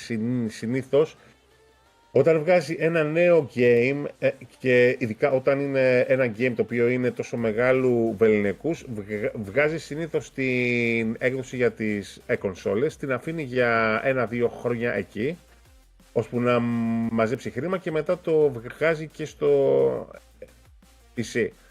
Τώρα δεν νομίζω ότι θα αυτή τη φορά ότι θα το βγάλει μόνος στις κονσόλες και δεν θα το, και δεν θα το βγάλει στο πι σι. Αλλά και πάλι όμως crossplay στο τζι τι έι πιστεύω ότι θα είναι κάτι το καταστροφικό. Αν το... Δεν... Διότι... Νο... Διο... διότι θα μπαίνει τόσο πολλοί κόσμος για να παίξει από όλο τον ε, πλανήτη που δεν νομίζω ότι υπάρχει κάποιος τρόπος να καταφέρουν να, να... να τον ε, ελέγξουν τον όλο τον χαμό επαρκώς. Σε ρωτάει ο Αντώνης από το Greek Game Pass Tournament τι, τι παίζεις τώρα, τι έχεις στα σκαριά, Ηλία. Ε, παίζω το Jedi Survivor πάρα πολύ. Παίζω ντάμπλιου ντάμπλιου ι το δύο κέι το είκοσι τρία, το οποίο έχει πάρα πολύ πλάκα. Ειδικά γιατί κάθισα και έβαλα και τη μάπα μου στο χαρακτήρα και να παίζεις το single player και να βλέπεις μια μάπα η οποία δεν βγαίνει και τόσο καλά και να, και να βλέπεις μια μάπα ψηλο παρα, παραμορφωμένη κάπως και να μιλάει άπτεστα αγγλικά. Έχει πάρα πολύ πλάκα αυτό. Παίζω ντάμπλιου ντάμπλιου ι και στο Xbox ε, παίζω Darkest ε, Dungeon. Παίζω επίσης ε, no, το no, no Man's Sky, το οποίο λέγαμε και πριν. Και επίσης ε, έχω πιάσει λίγο και το Cyberpunk. Ωραία. Τώρα τις υπόλοιπες τις μεγάλες τις κυκλοφορίες. Θέλω και το Wo Long να το πιάσω κάποια στιγμή, αλλά έφαγα πάρα πολύ ξύλο και δεν τα άφησα. Έφαγα πάρα πολύ ξύλο. Δεν γινότανε, αλλά αυτό ένα game το οποίο το έχω λιώσει στο Xbox πιο πολύ απ' όλα είναι το Atomic Heart. Το έχω λιώσει πάρα πολύ. Είναι ένα κατα... καταπληκτικό game. Δεν με ενδιαφέρει το τι λέει ο κόσμος. Ότι, έχει δι, ότι το open world, ότι τους ψηλό δυσ, δυσκολεύει κουλουπού κουλουπού, είναι ένα καταπληκτικό game. Έχεις την καλησπέρα από τον ε, Χρόνη. Καλησπέρα Χρόνη. Ναι, παίζει, αρ πι παίζει ακόμα, Avalon, παίζει, παίζει, παίζει. αρ πι παίζω, αλλά δεν το ανεβάζω στο YouTube, το μόνο από το οποίο που θα ανεβάσω στο YouTube είναι shorts. Από το τζι τι έι. Ωραία. Και πάμε στο... Γεννημένος μπάτσος όμως, έτσι. Ε? Γεννημένος μπάτσος. Η πλάκα είναι τα shorts, τα βιντεάκια που βγαίνει εκεί με τα ταξί και καθαρίζει κόσμο. έχει, έχει πολύ γέλιο, έχει ναι, πολύ γέλιο. Είμαι σε μια φάση, ρε παιδιά, που εγώ, ξέρετε κάτι, δεν μπορώ, δεν ξέρω εάν είναι εκφύσεως, αλλά θέλω να πιστεύω ότι είμαι ε, καλός άνθρωπος. Δεν μπορώ να βγω και να γίνω εγκληματίας και να κάνω κάτι τέτοιο. Δεν, δεν μπορώ, δεν μου βγαίνει, δεν μου βγαίνει με τίποτα. Εδώ μιλάς τα πιτσιρίκια που έχουν υποτίθεται μέσα στο παιχνίδι τώρα, έτσι, που έχουν σκοτώσει την μπάνα τους, που λέει ο λόγος. Ε, ναι. Και τους μιλάς στο πληθυντικό, κύριε και κύριε και κύριε. Ένα απόγευμα είχα πετύχει μια μανούρα. Ηλιά, εσύ είχες με μανουριάσει με κάποιον, δεν ξέρω, κάποιος άλλος ήταν ανώτερος, γιατί έχετε και την ιεραρχία εκεί πέρα που εγώ ναι, δεν ήξερα ναι, ναι, όλο ναι, ναι. το κόνσεπτ. Αυτά ναι, ναι. Και ξαφνικά στείνεται μια μανούρα μέσα σε δέκα λεπτά, έγινε το έλα να δεις. Και εγώ σου είπα και εσύ μου είπες και γιατί έτσι και εγώ κάνω αυτό που λέει ο νόμος. Έτσι ναι. Έτσι, ναι, ναι, ναι. Το πλέι ρε φίλε, παίζουν το ρόλο τους, είναι εντάξει, είναι, είναι ωραίο, έχει, έχει τζέντελο. Ε, δεν κατάλαβες, αν ήταν τώρα δίπλα-δίπλα θα είχαμε παίξει φαλιάρες, μιλάμε. Τέτοια κατάσταση. Ναι, εγώ μ' αρέσει πώς αντιμετωπίζεις που πάνε πιτσιρίκια, ε, εσείς είστε κύριε Titan. Εσείς είστε κύριε Titan. Εν τω μεταξύ, το άλλο είναι ότι πριν γίνω αστυνομικός ήμουνα εκαβίτης. Α, ναι, το θυμάμαι. Ναι, ναι, ναι, ναι. Και πάλι ήμουνα με το ΣΥΣ και με το ΣΑΣ και γεια σας κύριε, τι κάνατε εκεί. Μήπως ε, σας κόπηκε το πόδι, τι να κάνουμε. Να κάνει κάτι τέτοιο. Ναι, δεν είμαι, δεν είμαι γενικός άνθρωπος ο οποίος θα πάει ή θελημένα και να κάνει σε κάποιον κακό. Εδώ σκέψω ότι αν τύχει ας πούμε και σου σκοτώσω κάποιον στο game έτσι τυχαίως, μετά ε, ε, στεναχωριέμαι, μετά με πιάνει, στεναχωριέμαι, την άλλη φορά λέω, τι σκότωσα λέω το κακόμυρο το παιδάκι, λέω τι έφταιγες. Κράταγε το όπλο και εκπλησοκρότησε το, μάλλον πάτησε το κοντρόλ κατά λάθος και τον σκότωσε, ουγουγου, συγγνώμη σε σκότωσα. Είναι σαν τα multiplayer που παίζουμε Call of Duty και σκοτώνουμε ένα στον άλλον και λέει συγγνώμη ρε, συγγνώμη ρε, σκοτωθείτε εκεί. Άντε και παπάς. Και παπάς εγώ γίνει, καλό καλό ψάλσιμο.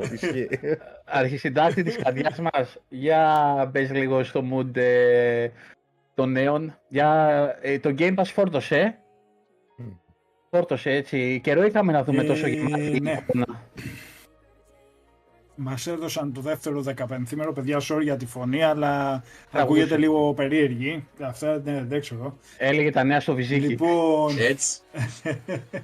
Φυσούσε σήμερα στο Βυζίκι και κρύωσα. Είναι ψηλά, το υψόμετρο είναι μεγάλο. Λοιπόν, μπήκαν στις έντεκα, μπήκε στις έντεκα του μήνα το Fuga Melodies of Steel δύο. Ε, χθες το FIFA δύο χιλιάδες είκοσι τρία, μέσω του ι έι Play, για να μην μπερδεύονται τα παιδιά.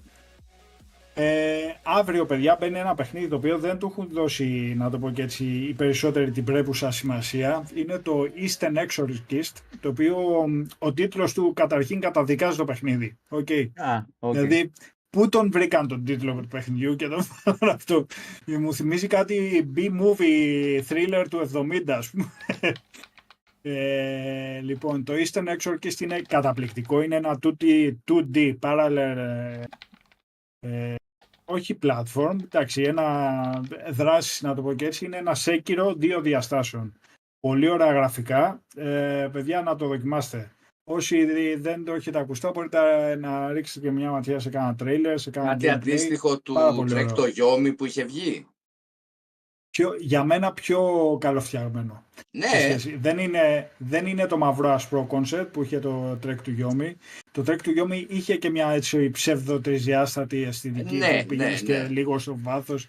Αυτό είναι εντελώς two D parallel ε, και έχει πολύ ωραία γραφικά. Θα είναι μια καλή ευκαιρία να το δοκιμάσουμε όλοι. Nice. Επίσης μπαίνει το Ghost Lore, το οποίο είναι ένα pixel art αρ πι τζι για τους φαν του είδους. εικοστή τρίτη του μήνα για μένα έρχεται ένα από τα καλύτερα παιχνίδια και πιστεύω ότι θα μας ανταμείψει όλους ε, για το δύο χιλιάδες είκοσι τρία, για, τουλάχιστον γι' αυτό διάστημα μιλάμε, το Planet of Lana, το οποίο παιδιά είναι ζωγραφισμένο εξ ολοκλήρου στο χέρι, είναι σαν πίνακα ζωγραφική στο παιχνίδι πραγματικά. Έχουν κάνει εξαιρετική δουλειά, είναι indie παραγωγή, αλλά είναι τόσο καλοφτιαγμένο, με τόση φαντασία, και έχουν δώσει ψυχή οι developers, φαίνεται αυτό, ε, και πιστεύω ότι θα έχει και καλό gameplay. Υπάρχει ήδη το demo σε πι σι για όσοι να το δουν και θα το δούμε και εμείς στο Game Pass στις είκοσι τρεις του μήνα. Ε, είκοσι πέντε του μήνα το Cassette Beasts για κονσόλες, για το Series X και το Series S. Το Massive Chalice, το οποίο είναι ένα tactical strategy. Αυτό ε, δεν ήταν και παλιότερα το Massive Chalice? Νομίζω εγώ το έχω ξαναπαίξει το Massive και Chalice. Και εγώ, δεν γιατί ξέρω. Θυμάμαι ότι έχω achievement κιόλας γι' αυτό. Αν έκανε μπρος πίσω ή... Έπαιξες εσύ Massive Chalice? Ναι ρε μπρο. Εγώ. Όχι εγώ... ο Σαμ. Όχι, δεν είναι okay. Το στήμα τα συγκεκριμένα. Το Railway Empire το δύο. Για όσους γουστάνουν Tycoon φάση ε, παιχνιδάκια. Λοιπόν, τριάντα του μήνα το Chicory Colorful Tale, το οποίο είναι ένα puzzle painting, εντάξει, ένα indie παιχνιδάκι. Και το Fargold Pioneers, και αυτό πάλι είναι ένα pixel art shooter. Ε, να πούμε εντάχει και αυτά που βγαίνουν στις τριάντα μία του μήνα, γιατί προλαβαίνουν όσοι ενδιαφέρονται να παίξουν. Το Europa Universalis που υπήρχε για πι σι, το Evil Genius το δύο, World Domination, το αυτό FIFA είκοσι ένα. Αρέσει. Το Evil Genius μου είχε, mm. μου είχε αρέσει, ήταν ωραίο. Ήταν πολύ ωραίο. Το FIFA είκοσι ένα, το Floppy Nights και το Lawn Mowing Simulator. Αυτά. Ο το Gold ήταν η Fame, λες. Το Gold, το είχε δώσει στο Gold, ναι. Μπορεί, και μπορεί, το... μπορεί. Άκου τώρα να δεις τι γίνεται. Τραβάνε τα παιχνίδια του Gold που τα, βγα... τα αφαιρέσαν, στην ουσία δίνουν δύο παιχνίδια και τα πετάνε στο Game Pass τώρα. Δηλαδή όσοι δεν είχαν Gold, δεν τα είχαν προλάβει στο Gold, τα πετάνε μέσα στο Game Pass. Το ξαναείδα αυτό τον προηγούμενο μήνα. Επίσης προχθές... Εντάξει, α... καλό είναι αυτό, γιατί υπάρχουν πολλοί που δεν ναι, θα ναι. τα προλαμβάνουν. Ναι, ναι, ναι. Για πες, Δημήτρη. Ε, μπήκε free to play, όχι Game Pass, free to play το Trackmania. Ε, για τους λάτρες της α, σειράς. Αυτός α, ο πι σι, Δημήτρη, από όσο θυμάμαι γίνεται χαμός, έτσι, το Trackmania. Χρόνια τώρα. Όχι, ναι, χρόνια, χρόνια τώρα από το δύο χιλιάδες δύο, αν θυμάμαι καλά. Αν θυμάμαι καλά, εκεί πρέπει να ήταν δύο χιλιάδες δύο δύο χιλιάδες τρία, όταν είχε πρωτοβγεί, μέχρι και σήμερα. Ε, υπάρχει μια έκδοση στο Xbox, το Trackmania Turbo που... που το έχουμε σε...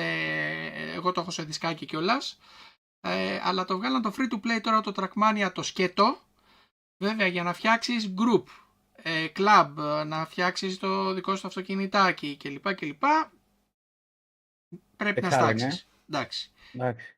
Ε, τώρα με το multiplayer προσπαθώ να δω τι μπορούμε να κάνουμε και αν μπορούμε να παίξουμε. Θα το δούμε, μας. θα το δούμε. Θα το δούμε, ε, θα το δούμε. Προφανώς θα μπορούμε να παίξουμε σε άλλο σερβερ, άδειο, από ό,τι ψιλοκοίταξα για Παρασκευές. Okay. Θα το δούμε όμως.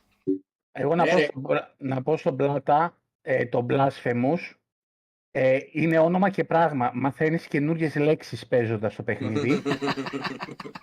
Βασικά μπορείς να πάρεις και ένα λεξικό δίπλα για να βρεις και άλλες βρισχές που ίσως δεν ξέρεις. Ε, εντάξει, είναι, είναι ωραίο, αλλά είναι δύσκολο. Τουλάχιστον ε, για μένα, έτσι, μου φάνηκε πολύ δύσκολο. Και όντως, ε, το, ο τίτλος νομίζω εκεί πήγαινε. Ότι θα βλαστιμήσεις την ώρα και τη στιγμή που παίζεις, ρε παιδί μου, κάπως έτσι. Για πες, ρε Σαμ. Ε, το βρήκα, έχω κάνει και εφτά achievement, ρε φίλε, στο Massive Chalice. Όντως, το έχω παίξει το παιχνίδι. Όχι πολύ ιδιαίτερα, έτσι. Α, ωραία. Ωραία. Λοιπόν. Να, να συμπληρώσω ένα τελευταίο για το Trackmania. Έχουν βάλει μέσα custom πίστες, γιατί ανά μήνα βάζουν και άλλες πίστες, ε, mm-hmm. σε Still Fall Guys. Οπότε καταλαβαίνεις τι γίνεται. Α, οκ. Okay. Πες, Ηλία. Επίσης κάτι άλλο το οποίο θέλω να πω, ε, εκτός από το Planet of Lana, το οποίο είναι καταπληκτικό, και το Eastern ε, Odyssey. Ε, Eastern Odyssey, εγώ δει. Exorcist, ναι, ναι, ναι, ναι. Τα οποία και τα δύο είναι καταπληκτικά και το Ghost Lore είναι επίσης πάρα πολύ καλό, αλλά ειδικά το Cassette Beast λένε ότι είναι το καλύτερο game σε στυλ ε, Pokemon όλων των εποχών. Και λένε, και λένε μάλιστα ότι είναι πολύ καλύτερο και από τα Pokemon Games τα οποία είναι στο Switch. Ε. Λένε ότι είναι το Pokemon Game το οποίο ήθελε το πι σι και δεν είχε ε, ε, ποτέ. Έλα. Οπότε, ρε φίλε.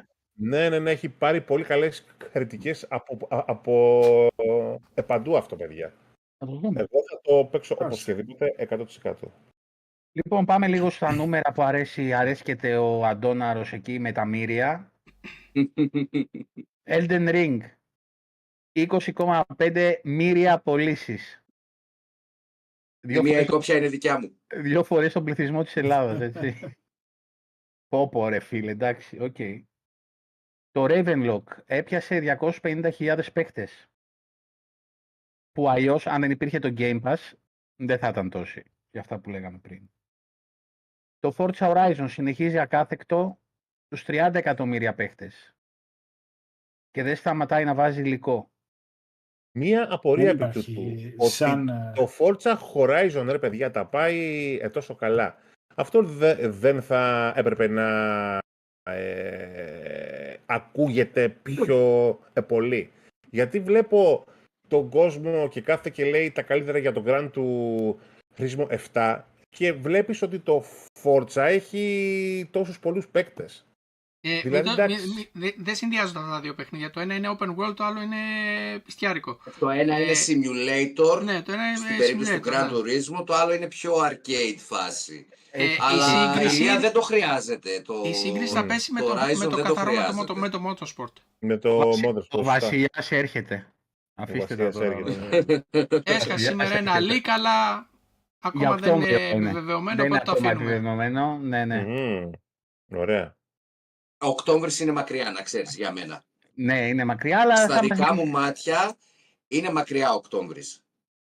Θα παίζω Starfield τότε. Θα έχει τελειώσει η σεζόν εδώ στη Ρόδο, θα έχουμε χρόνο να παίξουμε. Ναι, θα παίζω Starfield τότε. Παιδιά, έντεκα Ιουνίου πλησιάζει. Εντάξει ρε φίλε, ανάμεσα στους πλανήτες θα μπαίνουμε, θα κάνουμε έναν αγώνα και θα ξαγυρνάμε στους πλανήτες. Θα μάθουμε έντεκα Ιουνίου. Ναι. Λοιπόν, ε, Hollow Knight. Ε, Αντώνη, έφαγε αόριστο delay, ε. ε. Ναι, ενώ ήταν προγραμματισμένο για το πρώτο εξάμηνο του δύο χιλιάδες είκοσι τρία, δηλαδή μέχρι τις τριάντα Ιουνίου ότι...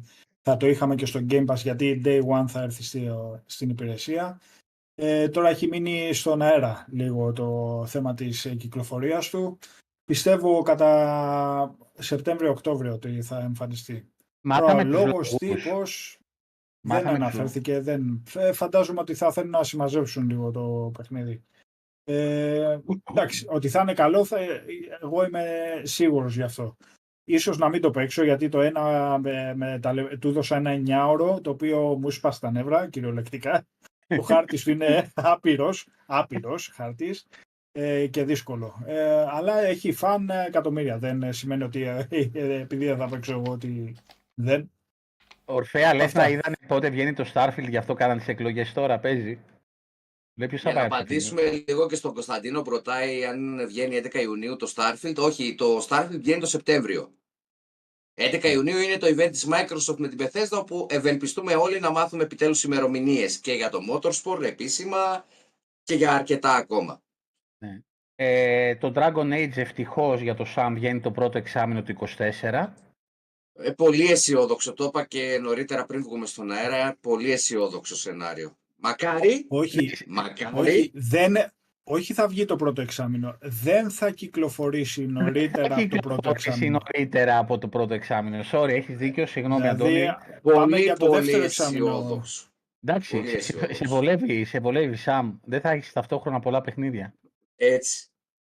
Λοιπόν, ε, δεν αισθάνομαι άνετα, κατάλαβες. Ναι, το πιεστικό, το πιεστικό Power Simulator ξεπέρασε τα επτά εκατομμύρια παίχτες.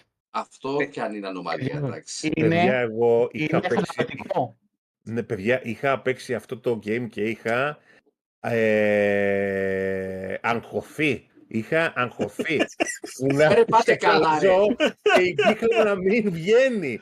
και η μπίχλα να μην βγαίνει και λέει ότι κάθομαι και ψεκάζω δεκαπέντε ώρες. Για ποιο λόγο το παίζει ο κόσμος αυτό το game? Έχεις αφήσει ένα χιλιοστό του χιλιοστού, το μικροχιλιοστό κομμάτι, το οποίο δεν φαίνεται από πουθενά και πρέπει να το πιάσει από συγκεκριμένη γωνία, και αν θα το πιάσεις, άι χτύρ λέω, και το σβήσα.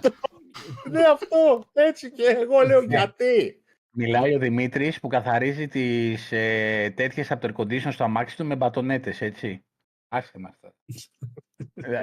Με οδοντογλυφίνα μέσα στις κουκούλες. Το αυτοκίνητό μου ξέρω πώς θα το καθαρίσω, όχι με το τσίκι τσίκι που λέει και ο Ηλίας εκεί πέρα πάνω κάτω πάνω κάτω και θα το να μην μιλήσω και να μην καθαρίζει.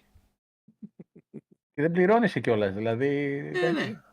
Και για να μην παρεξηγηθούμε έτσι, δεν κοροϊδεύουμε κανένα. Εγώ προσωπικά τουλάχιστον δεν κοροϊδεύω κανένα από όσους παίξαν Power Go Simulator. Απλά επειδή δεν το έχω δει καν, ε, δεν μπορώ να συλλάβω το πώς μπορεί ένα τέτοιο παιχνίδι να είναι τόσο εθιστικό. Γιατί όλοι αυτό μου λένε. Κοίτα, να όλοι το, το λένε ότι. Βάλεις, είναι... θα κολλήσεις. Αποβάλεις όλη την ενέργεια της ημέρας, λέει. Βγάζουν όλο το στρες. Είναι αυτό το ότι βλέπεις τη βρωμιά να φεύγει, ξέρεις, σε γραμμές έτσι. είναι, είναι relaxing.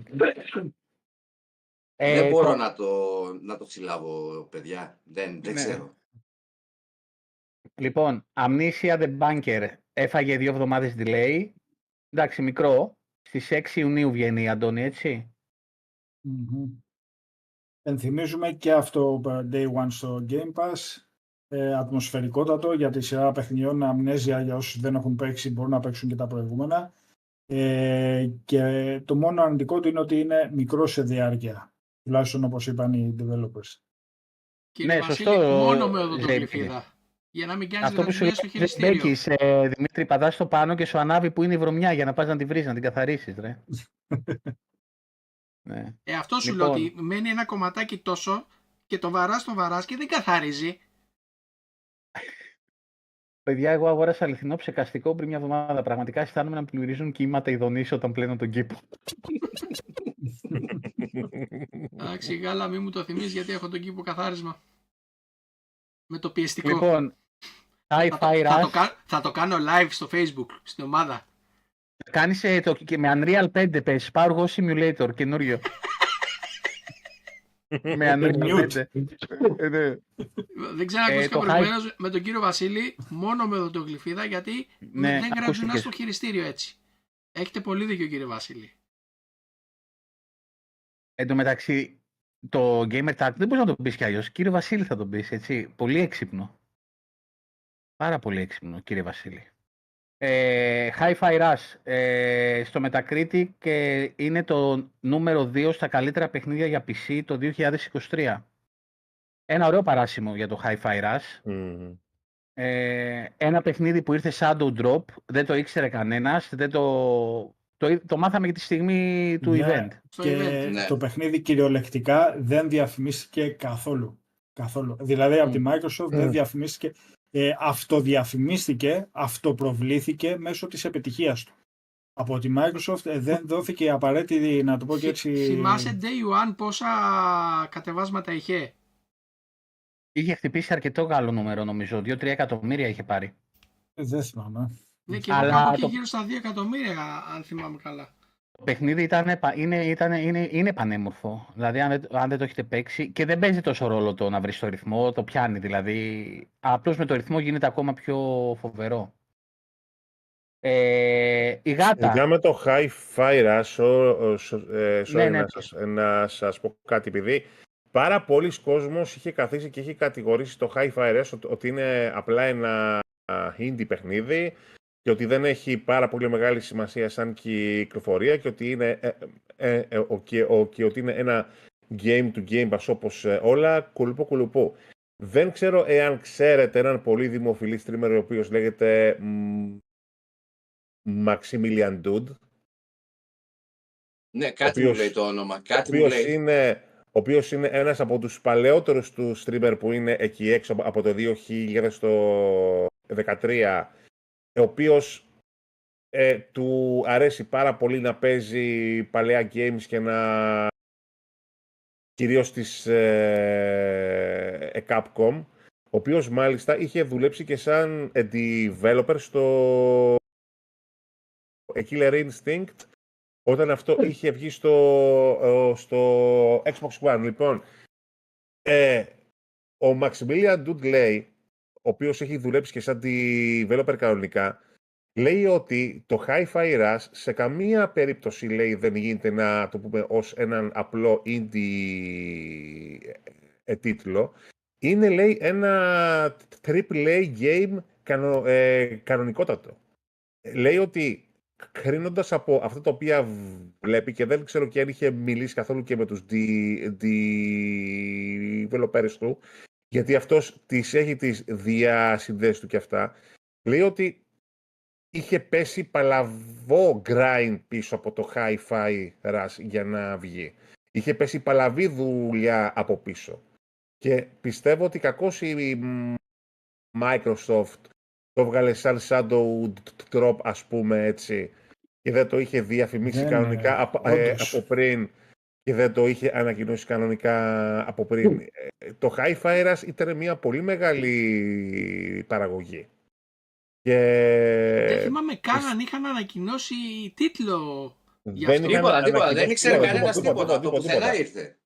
Ε, και το προτείνω σε αυτούς που μας βλέπουν, όσοι έχουν Game Pass τέλος πάντων, να πάνε το Hi-Fi Rush και να το κατεβάσουν και να το επέξουν κανονικά και με τον νόμο. Ειδικά τους πιο παλαιούς θα τους, θα τους θυμίσει από εποχές του Jet Set, ε, Jet Set Radio, radio και Jet αυτά. Radio, είναι... Crazy Taxi. Crazy Taxi είναι καταπληκτικό game. Είναι καταπληκτικό game. Δηλαδή το παίζεις και σου ξυπνάει συναισθήματα από ένα σωρό άλλα games. Είναι φαινόμενο σκέτο.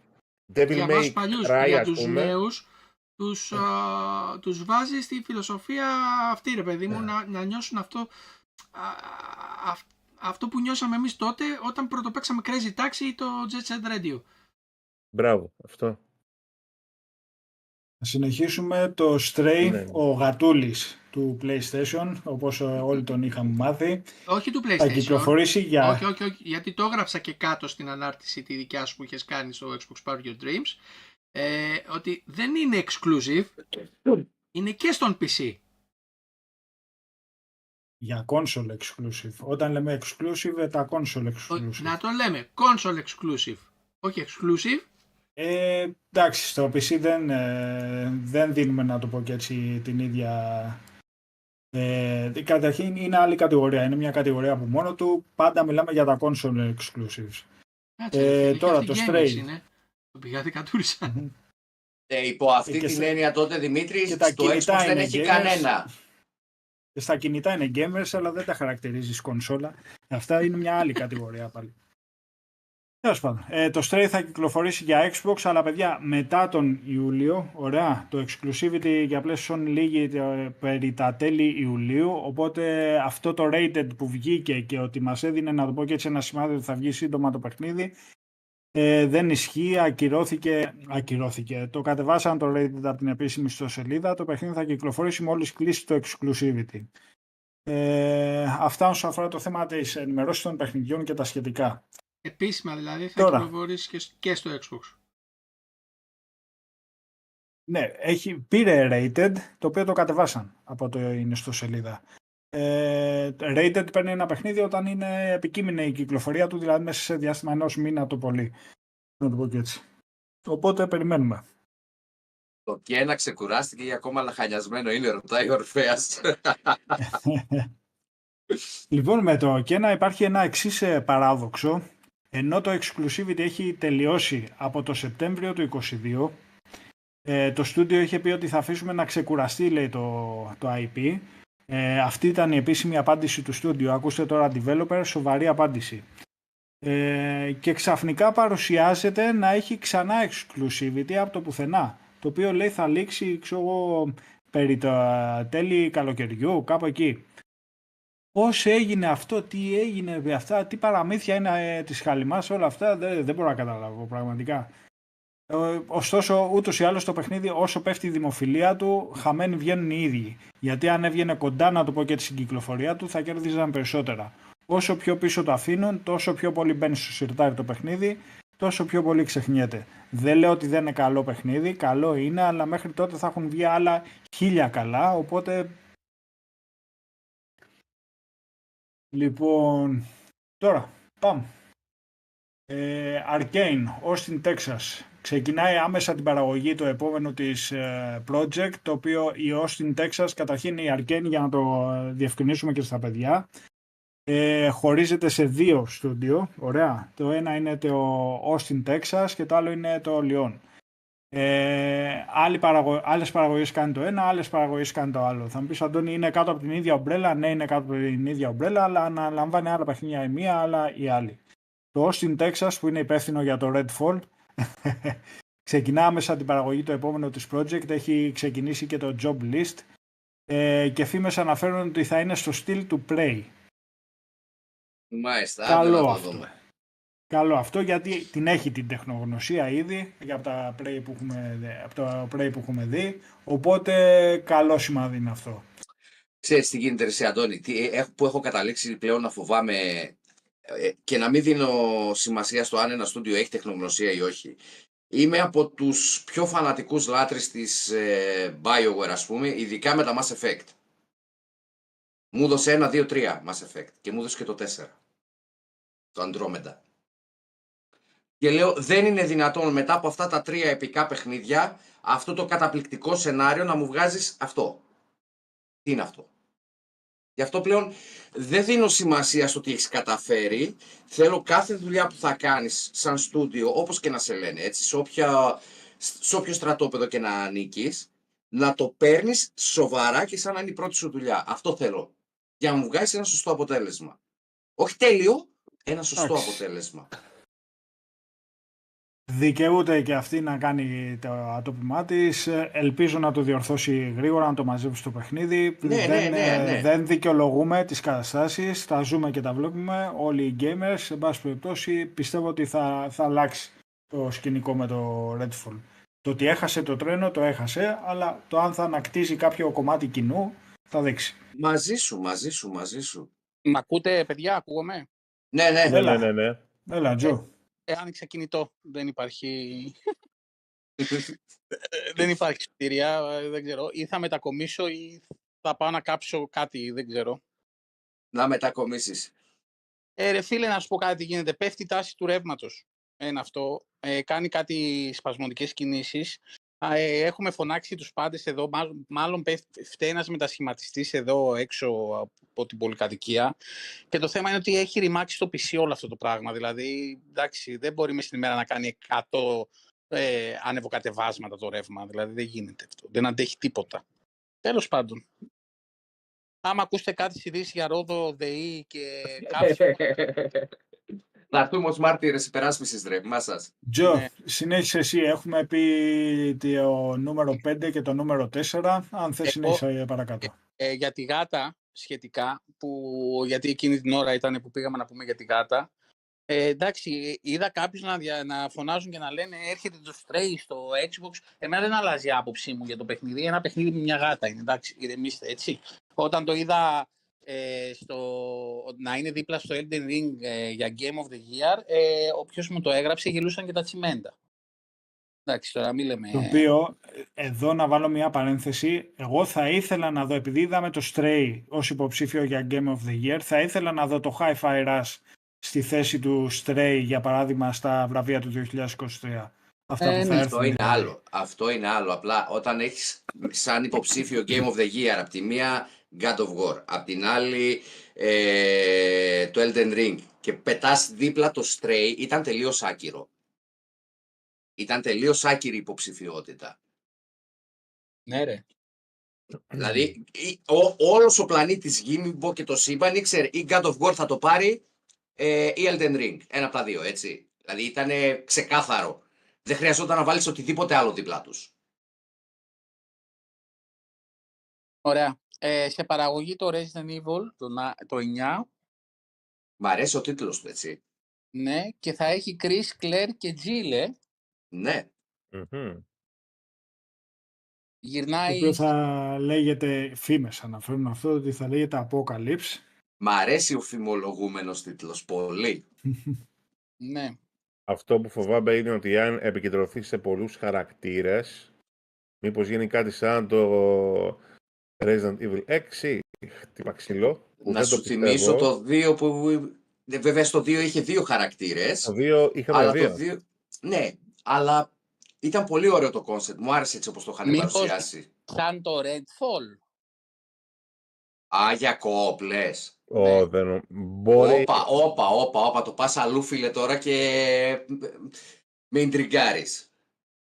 Ξέρω εγώ. Επειδή και το Resident Evil πέντε είχε κοοπ και λένε ότι έχει ένα από τα καλύτερα κοοπ ever. Οπότε ναι, ίσως... σε αυτό θα συμφωνήσω γιατί το είχα παίξει. Mm. Και εγώ το είχα παίξει σε stream κοοπ και το είχα τελεί ως κανονικό, οπότε μήπως το κάνουν κοοπ. Αλλά το θέμα είναι όμως ότι άμα το κάνεις κοοπ, αυτό σημαίνει ότι πάλι με τα γραφικά μήπως υπάρχει κάποιο θέμα και δεν θα το έχουμε στα εξήντα φρέιμς περ σέκοντ και θα το έχουμε στα τριάντα. Θα δούμε. Θα δείξει, θα δείξει η πορεία. Θα φανεί, θα φανεί. Πάντως μου αρέσει το κόνσεπτ σου, Τζο. Μ' αρέσει. Ναι, εγώ όταν το διάβασα αυτό μου ήρθε κατευθείαν στο μυαλό. Μ' αρέσει, δεν το είχα σκεφτεί έτσι. Call of Duty. Ναι, θα κυκλοφορήσει και στο PlayStation, μην τρελαίνεστε. Modern Warfare τρία. Ε, για πες, Αντώνη, τι γίνεται με το Call of Duty. Σύμφωνα με το Insider Gaming, το Call of Duty δύο χιλιάδες είκοσι τρία, το οποίο αρχικά γνωρίζαμε το, την, ονομασία, την κωδική ονομασία του project, ε, τελικά φαίνεται ότι θα είναι το Modern Warfare τρία. Για μένα είναι καλό αυτό. Το έχει αναλάβει η Sledgehammer Games, ε, θα κυκλοφορήσει βάσει του Insider Gaming πάλι ε, η είδηση αυτή στις δέκα Νοεμβρίου. Η Early Access θα είναι διαθέσιμη στις δύο Νοεμβρίου και η Beta Access πρόσβαση θα είναι διαθέσιμη από δώδεκα Οκτωβρίου έως δεκαέξι Οκτωβρίου. Μάλιστα. Επειδή είναι πολύ συγκεκριμένες ημερομηνίες, πιστεύω ότι είναι, δηλαδή η είδηση που έχει βγάλει το Insider Gaming, που δεν έκανε τυχαίο site προς Θεού, ε, πιστεύω ότι είναι αληθής. Okay. Και θα είναι βέβαια μια μεγάλη παραγωγή. Τώρα για αυτούς που λένε ότι πάλι Call of Duty και και και, παιδιά πάλι, πάλι εκατομμύρια είναι αυτά ε, και τα λοιπά και τα λοιπά. Οπότε τι είναι. Τώρα αν θα έρθει Day One στην υπηρεσία μας θα δείξει το επόμενο διάστημα. Απλώς είχε κάποια στιγμή, Αντώνη, ότι ήταν, πηγαίναν στην, τέτοιο στην κατάσταση να βγάζουν ένα ανά δύο χρόνια και να σταματήσουν την ετήσια κυκλοφορία. Δεν ξέρω αν τώρα. Δείξεις, ε, αυτό τα το είχαν στο βάζω πει... με το μέλι. Παιδιά, παιδιά, μην μπερδευόμαστε. Αυτό το είχαν πει ότι από τη στιγμή που θα κλείσει η συμφωνία και μετά ότι η Microsoft έχει αυτό το πράγμα στο μυαλό της. Προς το παρόν είναι ανεξάρτητη ακόμα η Activision Blizzard. Ναι, σωστό. Οπότε μπορεί να κάνει ό,τι θέλει. Ή, ή μπορεί να βγάζει μόνο στην Αγγλία. Λοιπόν, ο... ο director του Ninja Gaiden και του Dead or Alive, για κανένα λόγο δεν διαβάζω το όνομά του γιατί θα πέσει τρελό τρόλ, ε, βρίσκεται σε διαπραγματεύσεις με τη Microsoft ε, για να ενταχθεί σε κάποιο από τα στούντιό της. Δεν είναι άσχημο. Καθόλου. Καθόλου. Καθόλου άσχημο. Α, ο Σαμ θα μας πει με τα Ninja Gaiden που ε, είδα φωτάκια στα ματάκια του μόλις ε, άκουσε τον τίτλο Ninja Gaiden. Ρε φίλε, εντάξει, ο άνθρωπος είναι διάνοια και, όχι, και τα Dead or Alive, έτσι. Ε, νομίζω ότι δεν ήταν πίσω από τα Extreme, τα Beach Volley. Δεν ήταν πίσω από εκείνα, από όσο θυμάμαι.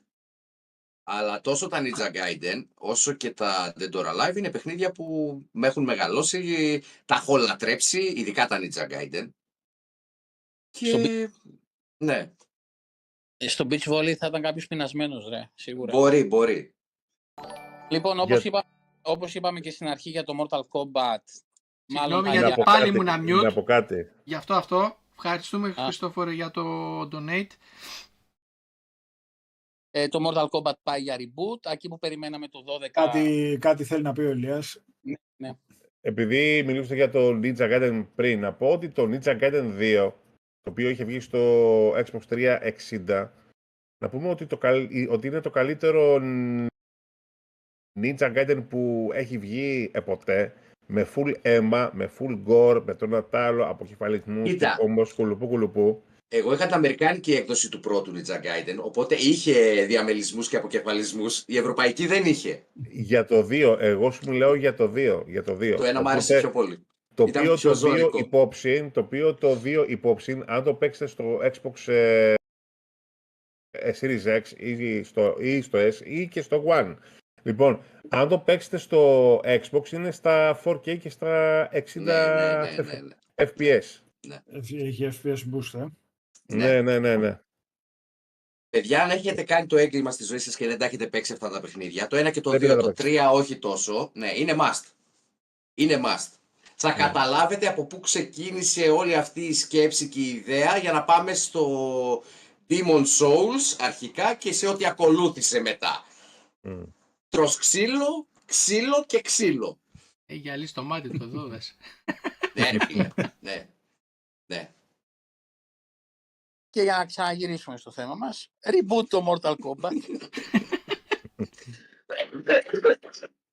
Άρα πάμε στο Mortal Kombat ένα. Ε... Mortal Kombat σκέτο.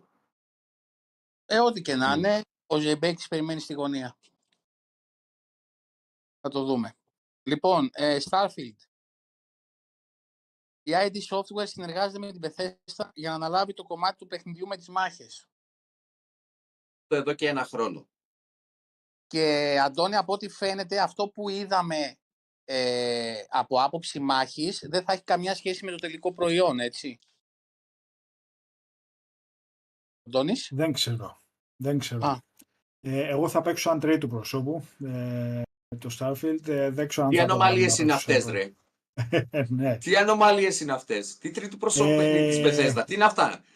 Το καταλληλότερο στούντιο για να βοηθήσει την uh, Bethesda στο θέμα πρώτου προσώπου ήταν η άι ντι Software. Ναι. Δε, δε, δε, δεν νομίζω να υπήρχε κάτι καλύτερο ε, σαν επιλογή και δουλεύει μαζί, ναι. Αρκεί να μην το έχουν κάνει fast pace όπως το Doom, έτσι. Ε, δεν είναι άλλη η φιλοσοφία του oh. παιχνιδιού. Αυτά να αρχίζει να χοροπηδά από εδώ και από εκεί σαν τελώς ο διαστημάνθρωπος. Παιδιά, στο Doom εγώ πιστεύω έχω παίξει ότι... πόσα παιχνίδια. Το Doom ήταν το μοναδικό που μου δημιούργησε ήλιγκο. Μέσα στα, στα πέντε πρώτα λεπτά το κλείσα γιατί ε, μου γύρναγε το κεφάλι. Δεν κάνω πλάκα. Με πιάσε, με, με πιάσε ήλιγκος. Αυτό που λέγες εγώ, Ηλία προχθές, εσύ... κάτι συζητάγες Ηλία προχθές για... Εγώ αυτό το είχα πάθει με το... Redfall και μετά Μπράβο. έκανα μία και μετά παιδιά έκανα μία, μία, ημέρα, μία ημέρα για να συνέλθω, παιδιά. Ηλία, από να αυτό. σε ρωτήσω λίγο για το Redfall. Είχες πειράξει τα... καθόλου τα settings? Είχα, καθίσει, είχα... είχα καθίσει στο ξεκίνημα του stream και τα, πει, και τα είχα πει χαράξει όλα, κυρίως επειδή με, με τα εφ πι ες τα οποία είχε, διότι όπως ξέρουμε στις κονσόλες δεν τρέχει στα εξήντα εφ πι ες, έπρεπε κάπως να το κάνω και να το ρυθμίσω έτσι, ώστε να μπορώ να εστοχέψω κάπως, ρε παιδί μου. Και κάθισα και τα ρύθμιζα, αλλά στο τέλος έπαθα αυτό. Γιατί σε ρωτάω, γιατί βγάλανε κάποια settings, τα οποία τα βάλαμε και εμείς με τον Ιορδάνιο που παίξαμε και ήταν ομαλότατο και στη σκόπευση και στην κύληση και όλα. Δηλαδή, βγάζεις τελείως το motion blur για να μην θολώνει. Το, ε, ναι, ναι, αυτό το βγάλα κανονικά. Και... ήταν normal, ήταν πολύ καλό με δεδομένο των συνθηκών που επικρατούν, έτσι, για την κατάσταση που είναι το παιχνίδι και δεν είχα τέτοιο πρόβλημα, ούτε εγώ ούτε ο Ιορδάνης, ούτε τα παιδιά, ας πούμε, με τα οποία έχουμε κάνει όλα τα stream που έχουμε κάνει. Στο Redfall και εμένα δεν με πειράξει το Redfall. Ναι, αλλά το Doom στην αρχή, το στο πρώτο είχα ένα έχεις... θέμα. Το μοναδικό παιχνίδι που με έχει, που με έχει ζαλίσει ποτέ. Είμαι τόσα, από οκτώ χρονών παιδάκι παίζω. Και όταν λέω παίζω, παίζω. Πρώτη φορά που έχω ζαλιστεί. Και ξέρεις πόσο λατρεύω τα first person shooter, έτσι, και ειδικά της κατηγορίας ε, Wolfenstein, Doom και μετά κατόπιν Call of Duty, ε, Quake, να θυμηθώ Quake. Λοιπόν, Quake πάμε τώρα στο, στα αγαπημένα του Αντώνη. Τι την κάνουν αυτή τη σι εμ έι, ρε Αντώνη, εκεί πέρα να πούμε, τη βάλαν σε μια αγωνία τώρα όλη η Αγγλία και τους βαράνε αλίπητα. Φίλε, έπλεξε, ναι. από το που να έπλεξε. Εγώ πετύχω στο τέλος όλους με βραχιολάκια να βγαίνουν μέσα από την επιτροπή και τους μαζεύει το ανακριτικό. Ε, δύσκολα πράγματα με το θέμα της σι εμ έι, όχι για το θέμα της Microsoft, για το θέμα ότι θα πρέπει να δώσει τώρα εξηγήσεις στο Αγγλικό Κοινοβούλιο για το θέμα της απόφασης αυτά. Δεν συμφωνεί η Αγγλική κυβέρνηση. Σήμερα ο Υπουργός Οικονομικών της Αγγλίας τους έβαλε χέρι. Λέει ότι θα πρέπει να κοιτάξουμε το θέμα των επενδύσεων και των ωφελών, να το πω και έτσι, με το θέμα της Microsoft και της συμφωνίας. Ε, οπότε θα πρέπει να αναθεωρήσουμε κάποια πράγματα. Δεν το θεωρώ καθόλου απίθανο να ακυρωθεί ε, εντελώς η απόφαση της σι εμ έι και να την παρακάμψουν. Δεν το, δηλαδή, έτσι όπως δείχνουν τα πράγματα να εξελίσσονται, δεν το θεωρώ καθόλου απίθανο. Στριμώξαμε την ε, πρόεδρο της σι εμ έι προχθές, που είχε κληθεί από το Αγγλικό Κοινοβούλιο για να λογοδοτήσει. Άριζε, μασούσε τα λόγια της, μπέρδευε τη γλώσσα της, μιλούσε σουαχίλι, δεν την καταλάβαιναν μέσα στην, ε, στην ακρόαση. Ε, ναι, γενικώς υπάρχει μια σύγχυση στο κομμάτι Αγγλίας, γιατί είναι τεράστια επένδυση και δεν είναι μόνο η επένδυση, είναι και το μετά. Αν η Microsoft, για παράδειγμα, αποσύρει τις όλες επενδύσεις που θέλει να κάνει ε, στη χώρα της Αγγλίας, η οποία Microsoft είναι τεράστιο κεφάλαιο στο σε, κασέρι σε για αυτό... την Αγγλία. Εχθές που μίλησε σε μια συνέντευξη ο σι ι ο της uh, Microsoft, απλά απάντησε let it play. Μα ήδη, παιδιά, είχε επιπτώσεις. Δύο εταιρείες τεχνολογίας, το διάβαζα σήμερα, τραβήξαν τις μετοχές τους από το χρηματιστήριο του Λονδίνου. Ε, γιατί φοβούνται να επενδύσουν σε μια χώρα που δείχνει ότι δεν ε, φοβάται τον ανταγωνισμό, ρε παιδί μου. Εγώ θα το ξαναπώ και αυτή την εβδομάδα, το ανέφερα και την προηγούμενη, είναι ατάκα του Άρη, ενός φίλου από τη δουλειά. Είναι τρομακτικό ότι η Microsoft έχει αυτή την ισχύ στα χέρια της. Ότι μπορεί να αναγκάσει μια χώρα της τάξεως, ναι, ε, της τάξεως της Αγγλίας και της δύναμης που έχει ε, σε τέτοιες κινήσεις. Πανικού, πείτε το όπως θέλετε. Είναι Ήταν, τρομακτικό. Αυτή... από όλες τις απόψεις, έτσι. Σε αυτή την προκειμένη. προκειμένη περίπτωση. Είναι όμως και ο αντίλογος που θέσανε από το Κοινοβούλιο ότι τριάντα επτά χώρες με πόσα δισεκατομμύρια, δεν ξέρω και εγώ τέτοιο, την εγκρίνανε και μου έρχεσαι εσύ και μου την μπλοκάρεις. Για ποιο λόγο? Προσπαθούν να βρουν το λόγο του μπλοκ. Ναι. Και πώς θα επηρεάσει στην ουσία την Αγγλία αυτή η απόφασή της, έτσι.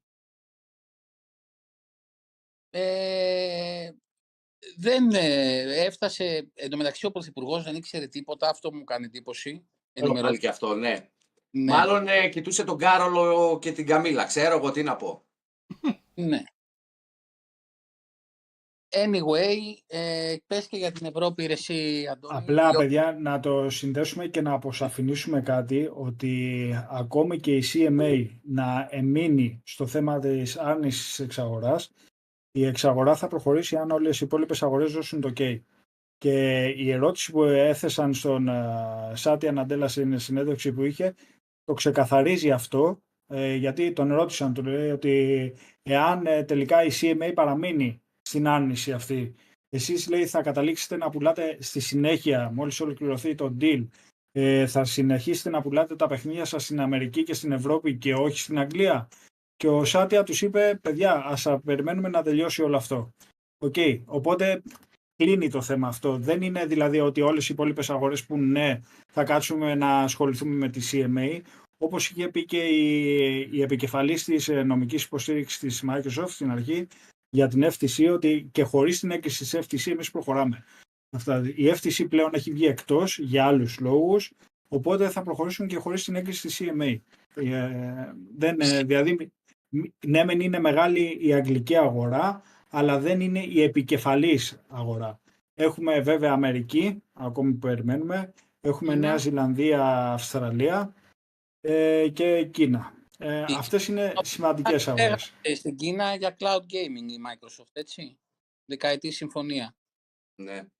Ναι, με μια εταιρεία, την China Mobile Gaming, μπλα μπλα, η οποία και για cloud αλλά και για άλλες υπηρεσίες. ένα πακέτο υπηρεσιών, είπε, και, και για το cloud gaming. Ε, σήκωσε ο Λευτέρης, έστειλε ένα βίντεο σήμερα από την ε, διαβούλευση που είχαν στο κοινοβούλιο με τη σι εμ έι. Το είδα, το είδα, το είδα, φίλε, και έκλαιγα.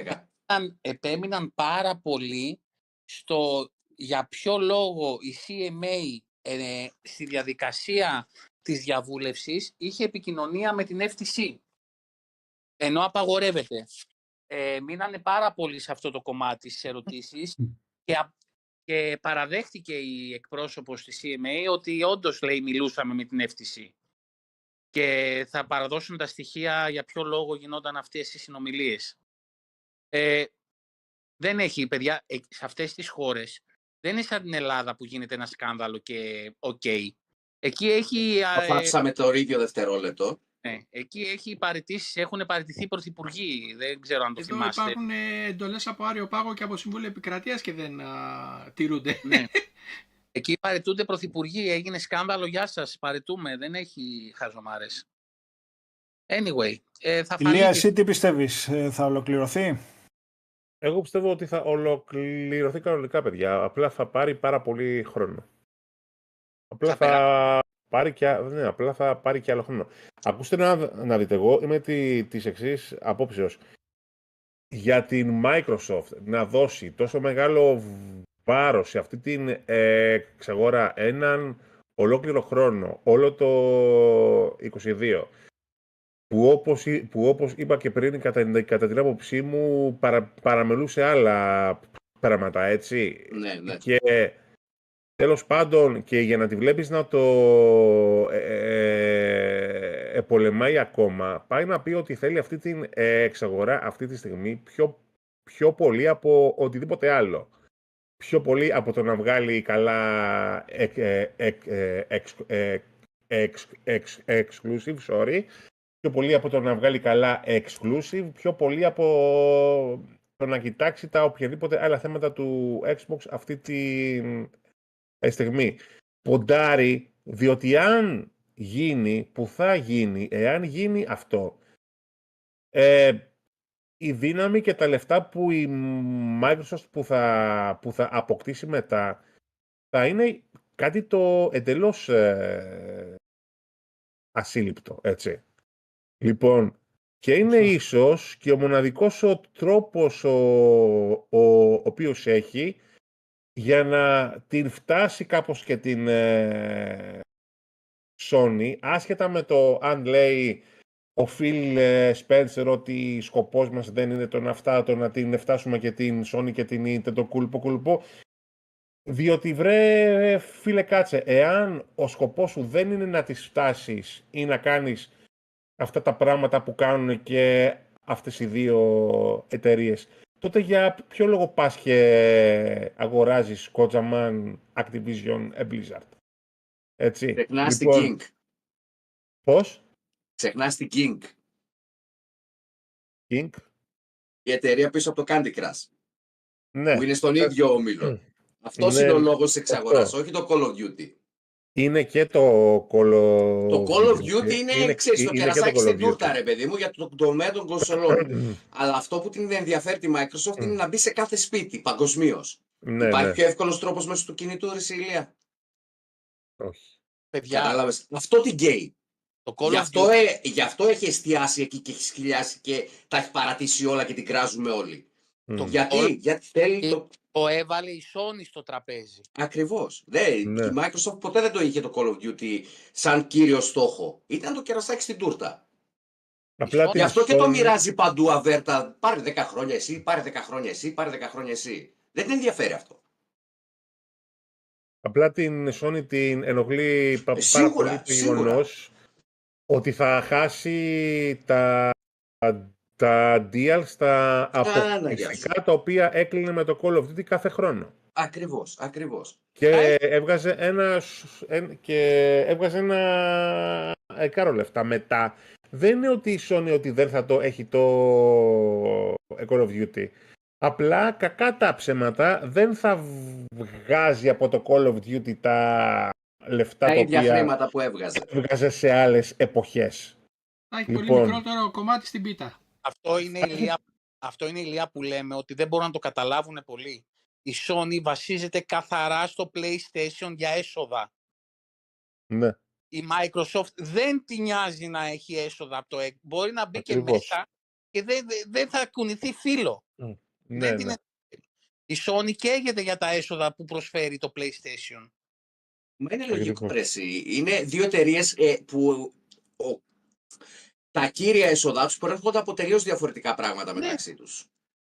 Η Microsoft βγάζει από τα Windows, ε, τι, ο, από το Office, από, το, από παντού βγάζει. Από τους Azure Server που τους νοικιάζει παντού. Δεν είναι. Ναι, ναι. Ε, τι άλλο έχουμε, Αντώνη? Αναμένουμε οπότε νεότερα. Δεν έχει ολοκληρωθεί το θέμα με τη σι εμ έι. Είναι ανοιχτή πληγή για την Αγγλία και γενικώς για το θέμα τι θα ακολουθήσει και πού θα καταλήξει η βαλίτσα. Ε, τώρα, για το, για το θέμα της Microsoft, ε, κάποια τελευταία έγγραφα που είχε καταθέσει πριν ολοκληρωθεί και λίγο πριν δώσει, να το πω και τη συναντική ψήφο της σι εμ έι, είχε, έχουν δοθεί και κάποια έγγραφα που αναφέρονται στο θέμα για μελέτη και παραγωγή κονσόλα νέας γενιάς, της επόμενης γενιάς. Και δεν μιλάμε για το Project Keystone, για, το, για την κονσολίτσα αυτή με την cloud υπηρεσία και το Game Pass. Μιλάμε για επόμενης γενιάς κονσόλα. Εντάξει, λογικό βέβαια μου ακούγεται, γιατί αυτοί φαντάζομαι ότι θα έχουν ξεκινήσει τις μελέτες από την ημέρα που θα κυκλοφόρησε και η σειρά Series. Δεν, ε, εντάξει, λογικό. Όχι ότι θα την έχουμε βέβαια τώρα την κονσόλα, το ότι είναι σε μελέτη. Ναι. Έρχεται επίσης μια επανασχεδιασμένη έκδοση του Netflix για το Xbox, η οποία βρίσκεται ήδη στα χέρια των Insider και φαντάζομαι θα κυκλοφορήσει όπου να είναι. Και επίσης, παιδιά, έρχεται και καινούριο ε, γιου άι στην κονσόλα. Ε, επειδή είμαι στους Insider, το έχω ήδη δοκιμάσει. Ε, μοιάζει πάρα πολύ με το PlayStation, έχει πάρει πάρα πολλά στοιχεία από το PlayStation, μικρύναν τα εικονίδια ώστε να φαίνεται η εικόνα από πίσω που έχεις και να μην την κρύβουν τα εικονίδια. Πιο εύκολο προσβάσιμο μενού στο κέντρο της οθόνης. Ε, είναι πολύ πιο ωραίο οπτικά και πιο βολικό. Είμαι ο μόνος ε, που δεν τον ενδιαφέρει αυτό το πράγμα. Εμένα με ενδιαφέρει, ρε φίλε, γιατί δεν βλέπω από πίσω τη φωτογραφία που έχω. Θέλω να δεν την ξέρω, βλέπω. Ποτέ δεν του δώσα σημασία, ρε φίλε. Μπορείς να μου δώσεις το τριακόσια εξήντα πάλι. Για μένα ήταν τέλειο. Ναι, το τριακόσια εξήντα ήταν από τα καλά, ναι. Anyway, ε, αυτά έχουμε, έχεις κάτι άλλο, Αντώνη, να προσθέσεις? Αυτά. Όχι, τα είπαμε. Ε, Ηλία, εσύ κάτι να προσθέσεις για το τέλος? Ε, δεν, δεν έχω, παιδιά, να πω τίποτα, αλλά όχι, νομίζω ότι ήταν να πω μετά. Θα συμφωνήσω ότι ούτε εμένα με ενδιαφέρει για το πώς είναι το γιου άι και ναι, δηλαδή πώς τα φαίνεται για αυτά. Ε, ε, εγώ θέλω να μείνει όπως είναι. Εγώ θέλω ρε, φέρτε το τριακόσια εξήντα πίσω, ρε. Το τριακόσια εξήντα yeah. με τις ε, ελεπίδες, με τα blade, με τις ναι, ναι. φέτες, έτσι, από παλιά. Εάν υπήρχε δυνατότητα επιλογής για ένα από τα μεγάλα παιχνίδια, ένα από τα μεγάλα system seller παιχνίδια, τα οποία έχει ανακοινώσει η Microsoft θα κυκλοφορήσουν, ε, και στο έδιναν αύριο κιόλας για να το στριμάρεις, ποιο θα ήταν αυτό, ρε φίλε? Starfield. Θα ήταν το Starfield εκατό τοις εκατό και δεν με ενδιέφερε αν, αν το stream θα το έβλεπε μόνο ένα άτομο. Ελωείτε. Θέλω το Starfield όσο τίποτα άλλο. Όχι Hellblade δύο, όχι Avowed, όχι Fable, όχι Starfield. Εάν ήταν και αυτά μέσα στο πρόγραμμα και θα ξέρουμε ότι θα βγαίνουν φέτος. Α, εάν υπήρχαν όλα. Ναι, αν άνοιγε yeah. αύριο η πόρτα σου, στο σπίτι σου χτυπούσε κάποιος και σου λέγε, ξέρεις τι, φίλε, σου δίνω να παίξεις mm. ένα από όλα αυτά. Ποιο είναι που θέλεις να παίξεις και να στριμάρεις στο, στο YouTube? Ε, θα πω και πάλι το Starfield. Starfield. Με το Fable να είναι πάρα πολύ κοντά δίπλα όμως. Γιατί και, το, και τα Fable και το νούμερο ένα και το δύο και το τρία τα είχα αγαπήσει πάρα πάρα πολύ. Ε, αλλά το Starfield, εγώ παραμένω Starfield. Μαζί σου, Ιτός. μαζί σου συμφωνώ. Περί, mm. συνεχίζεις να προκαλείς την τύχη σου, έτσι. Συνεχίζει. Δεν θα ε, βγει η το... Λευτέρη, δεν θα βγει δυστυχώς. Ευτυχώς, σφάξαν όλα τα πρόβατα και τέλος, δεν έχει άλλο πέντιμετ.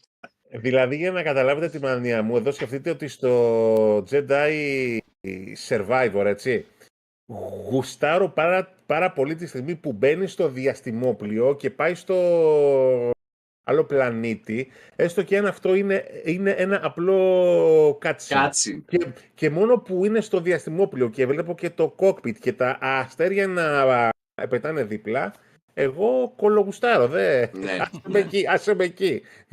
Οπότε στο Starfield όταν δω σε Day One έναν τρελό να πετάει από εδώ και στους πλανήτες, θα ξερωτήσεις. Εγώ θα είμαι.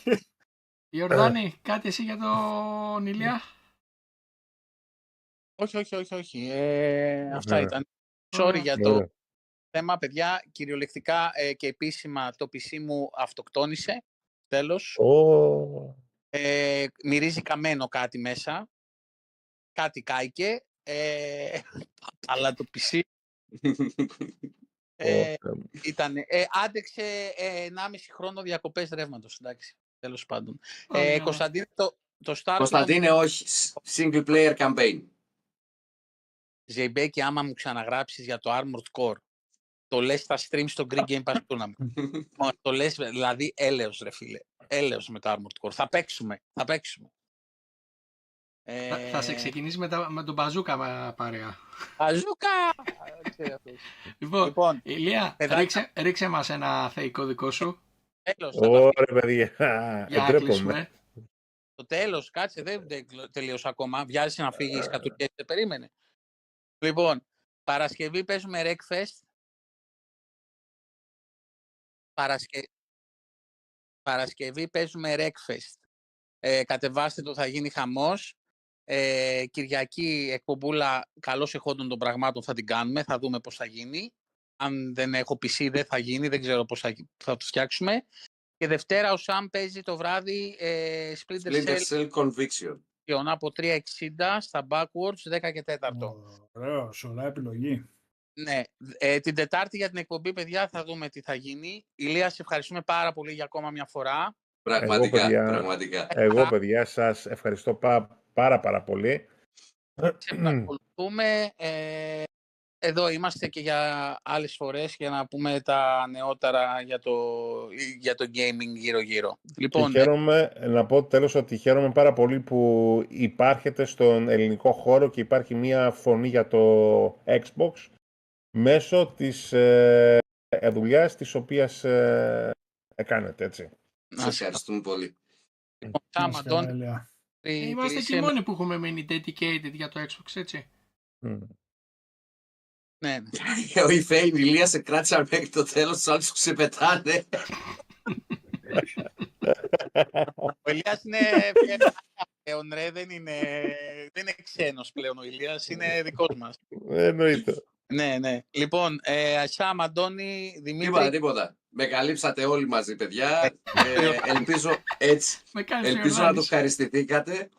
Όλοι μαζί είπα. Ε, κάτι τελευταίο. Όσοι είστε Θεσσαλονίκη, εικοστή τέταρτη του μηνός έχει μάζοξη. Ε, ανεβαίνω εγώ πάνω, έρχεται ο Σάμ, έρχεται κάτω. Κόσμος, κάτω. Ε, στο κόσμος υπάρχει ανάρτηση στο community. Ακριβώς, όποιος, ακριβώς. Όποιος ψήνεται έρχεται για καφεδάκι.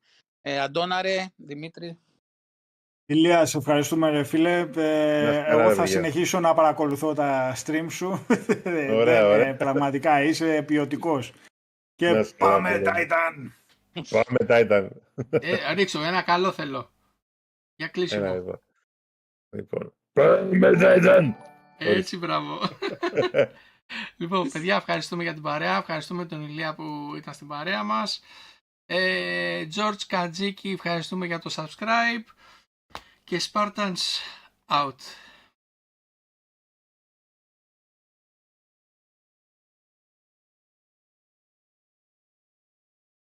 Thank you.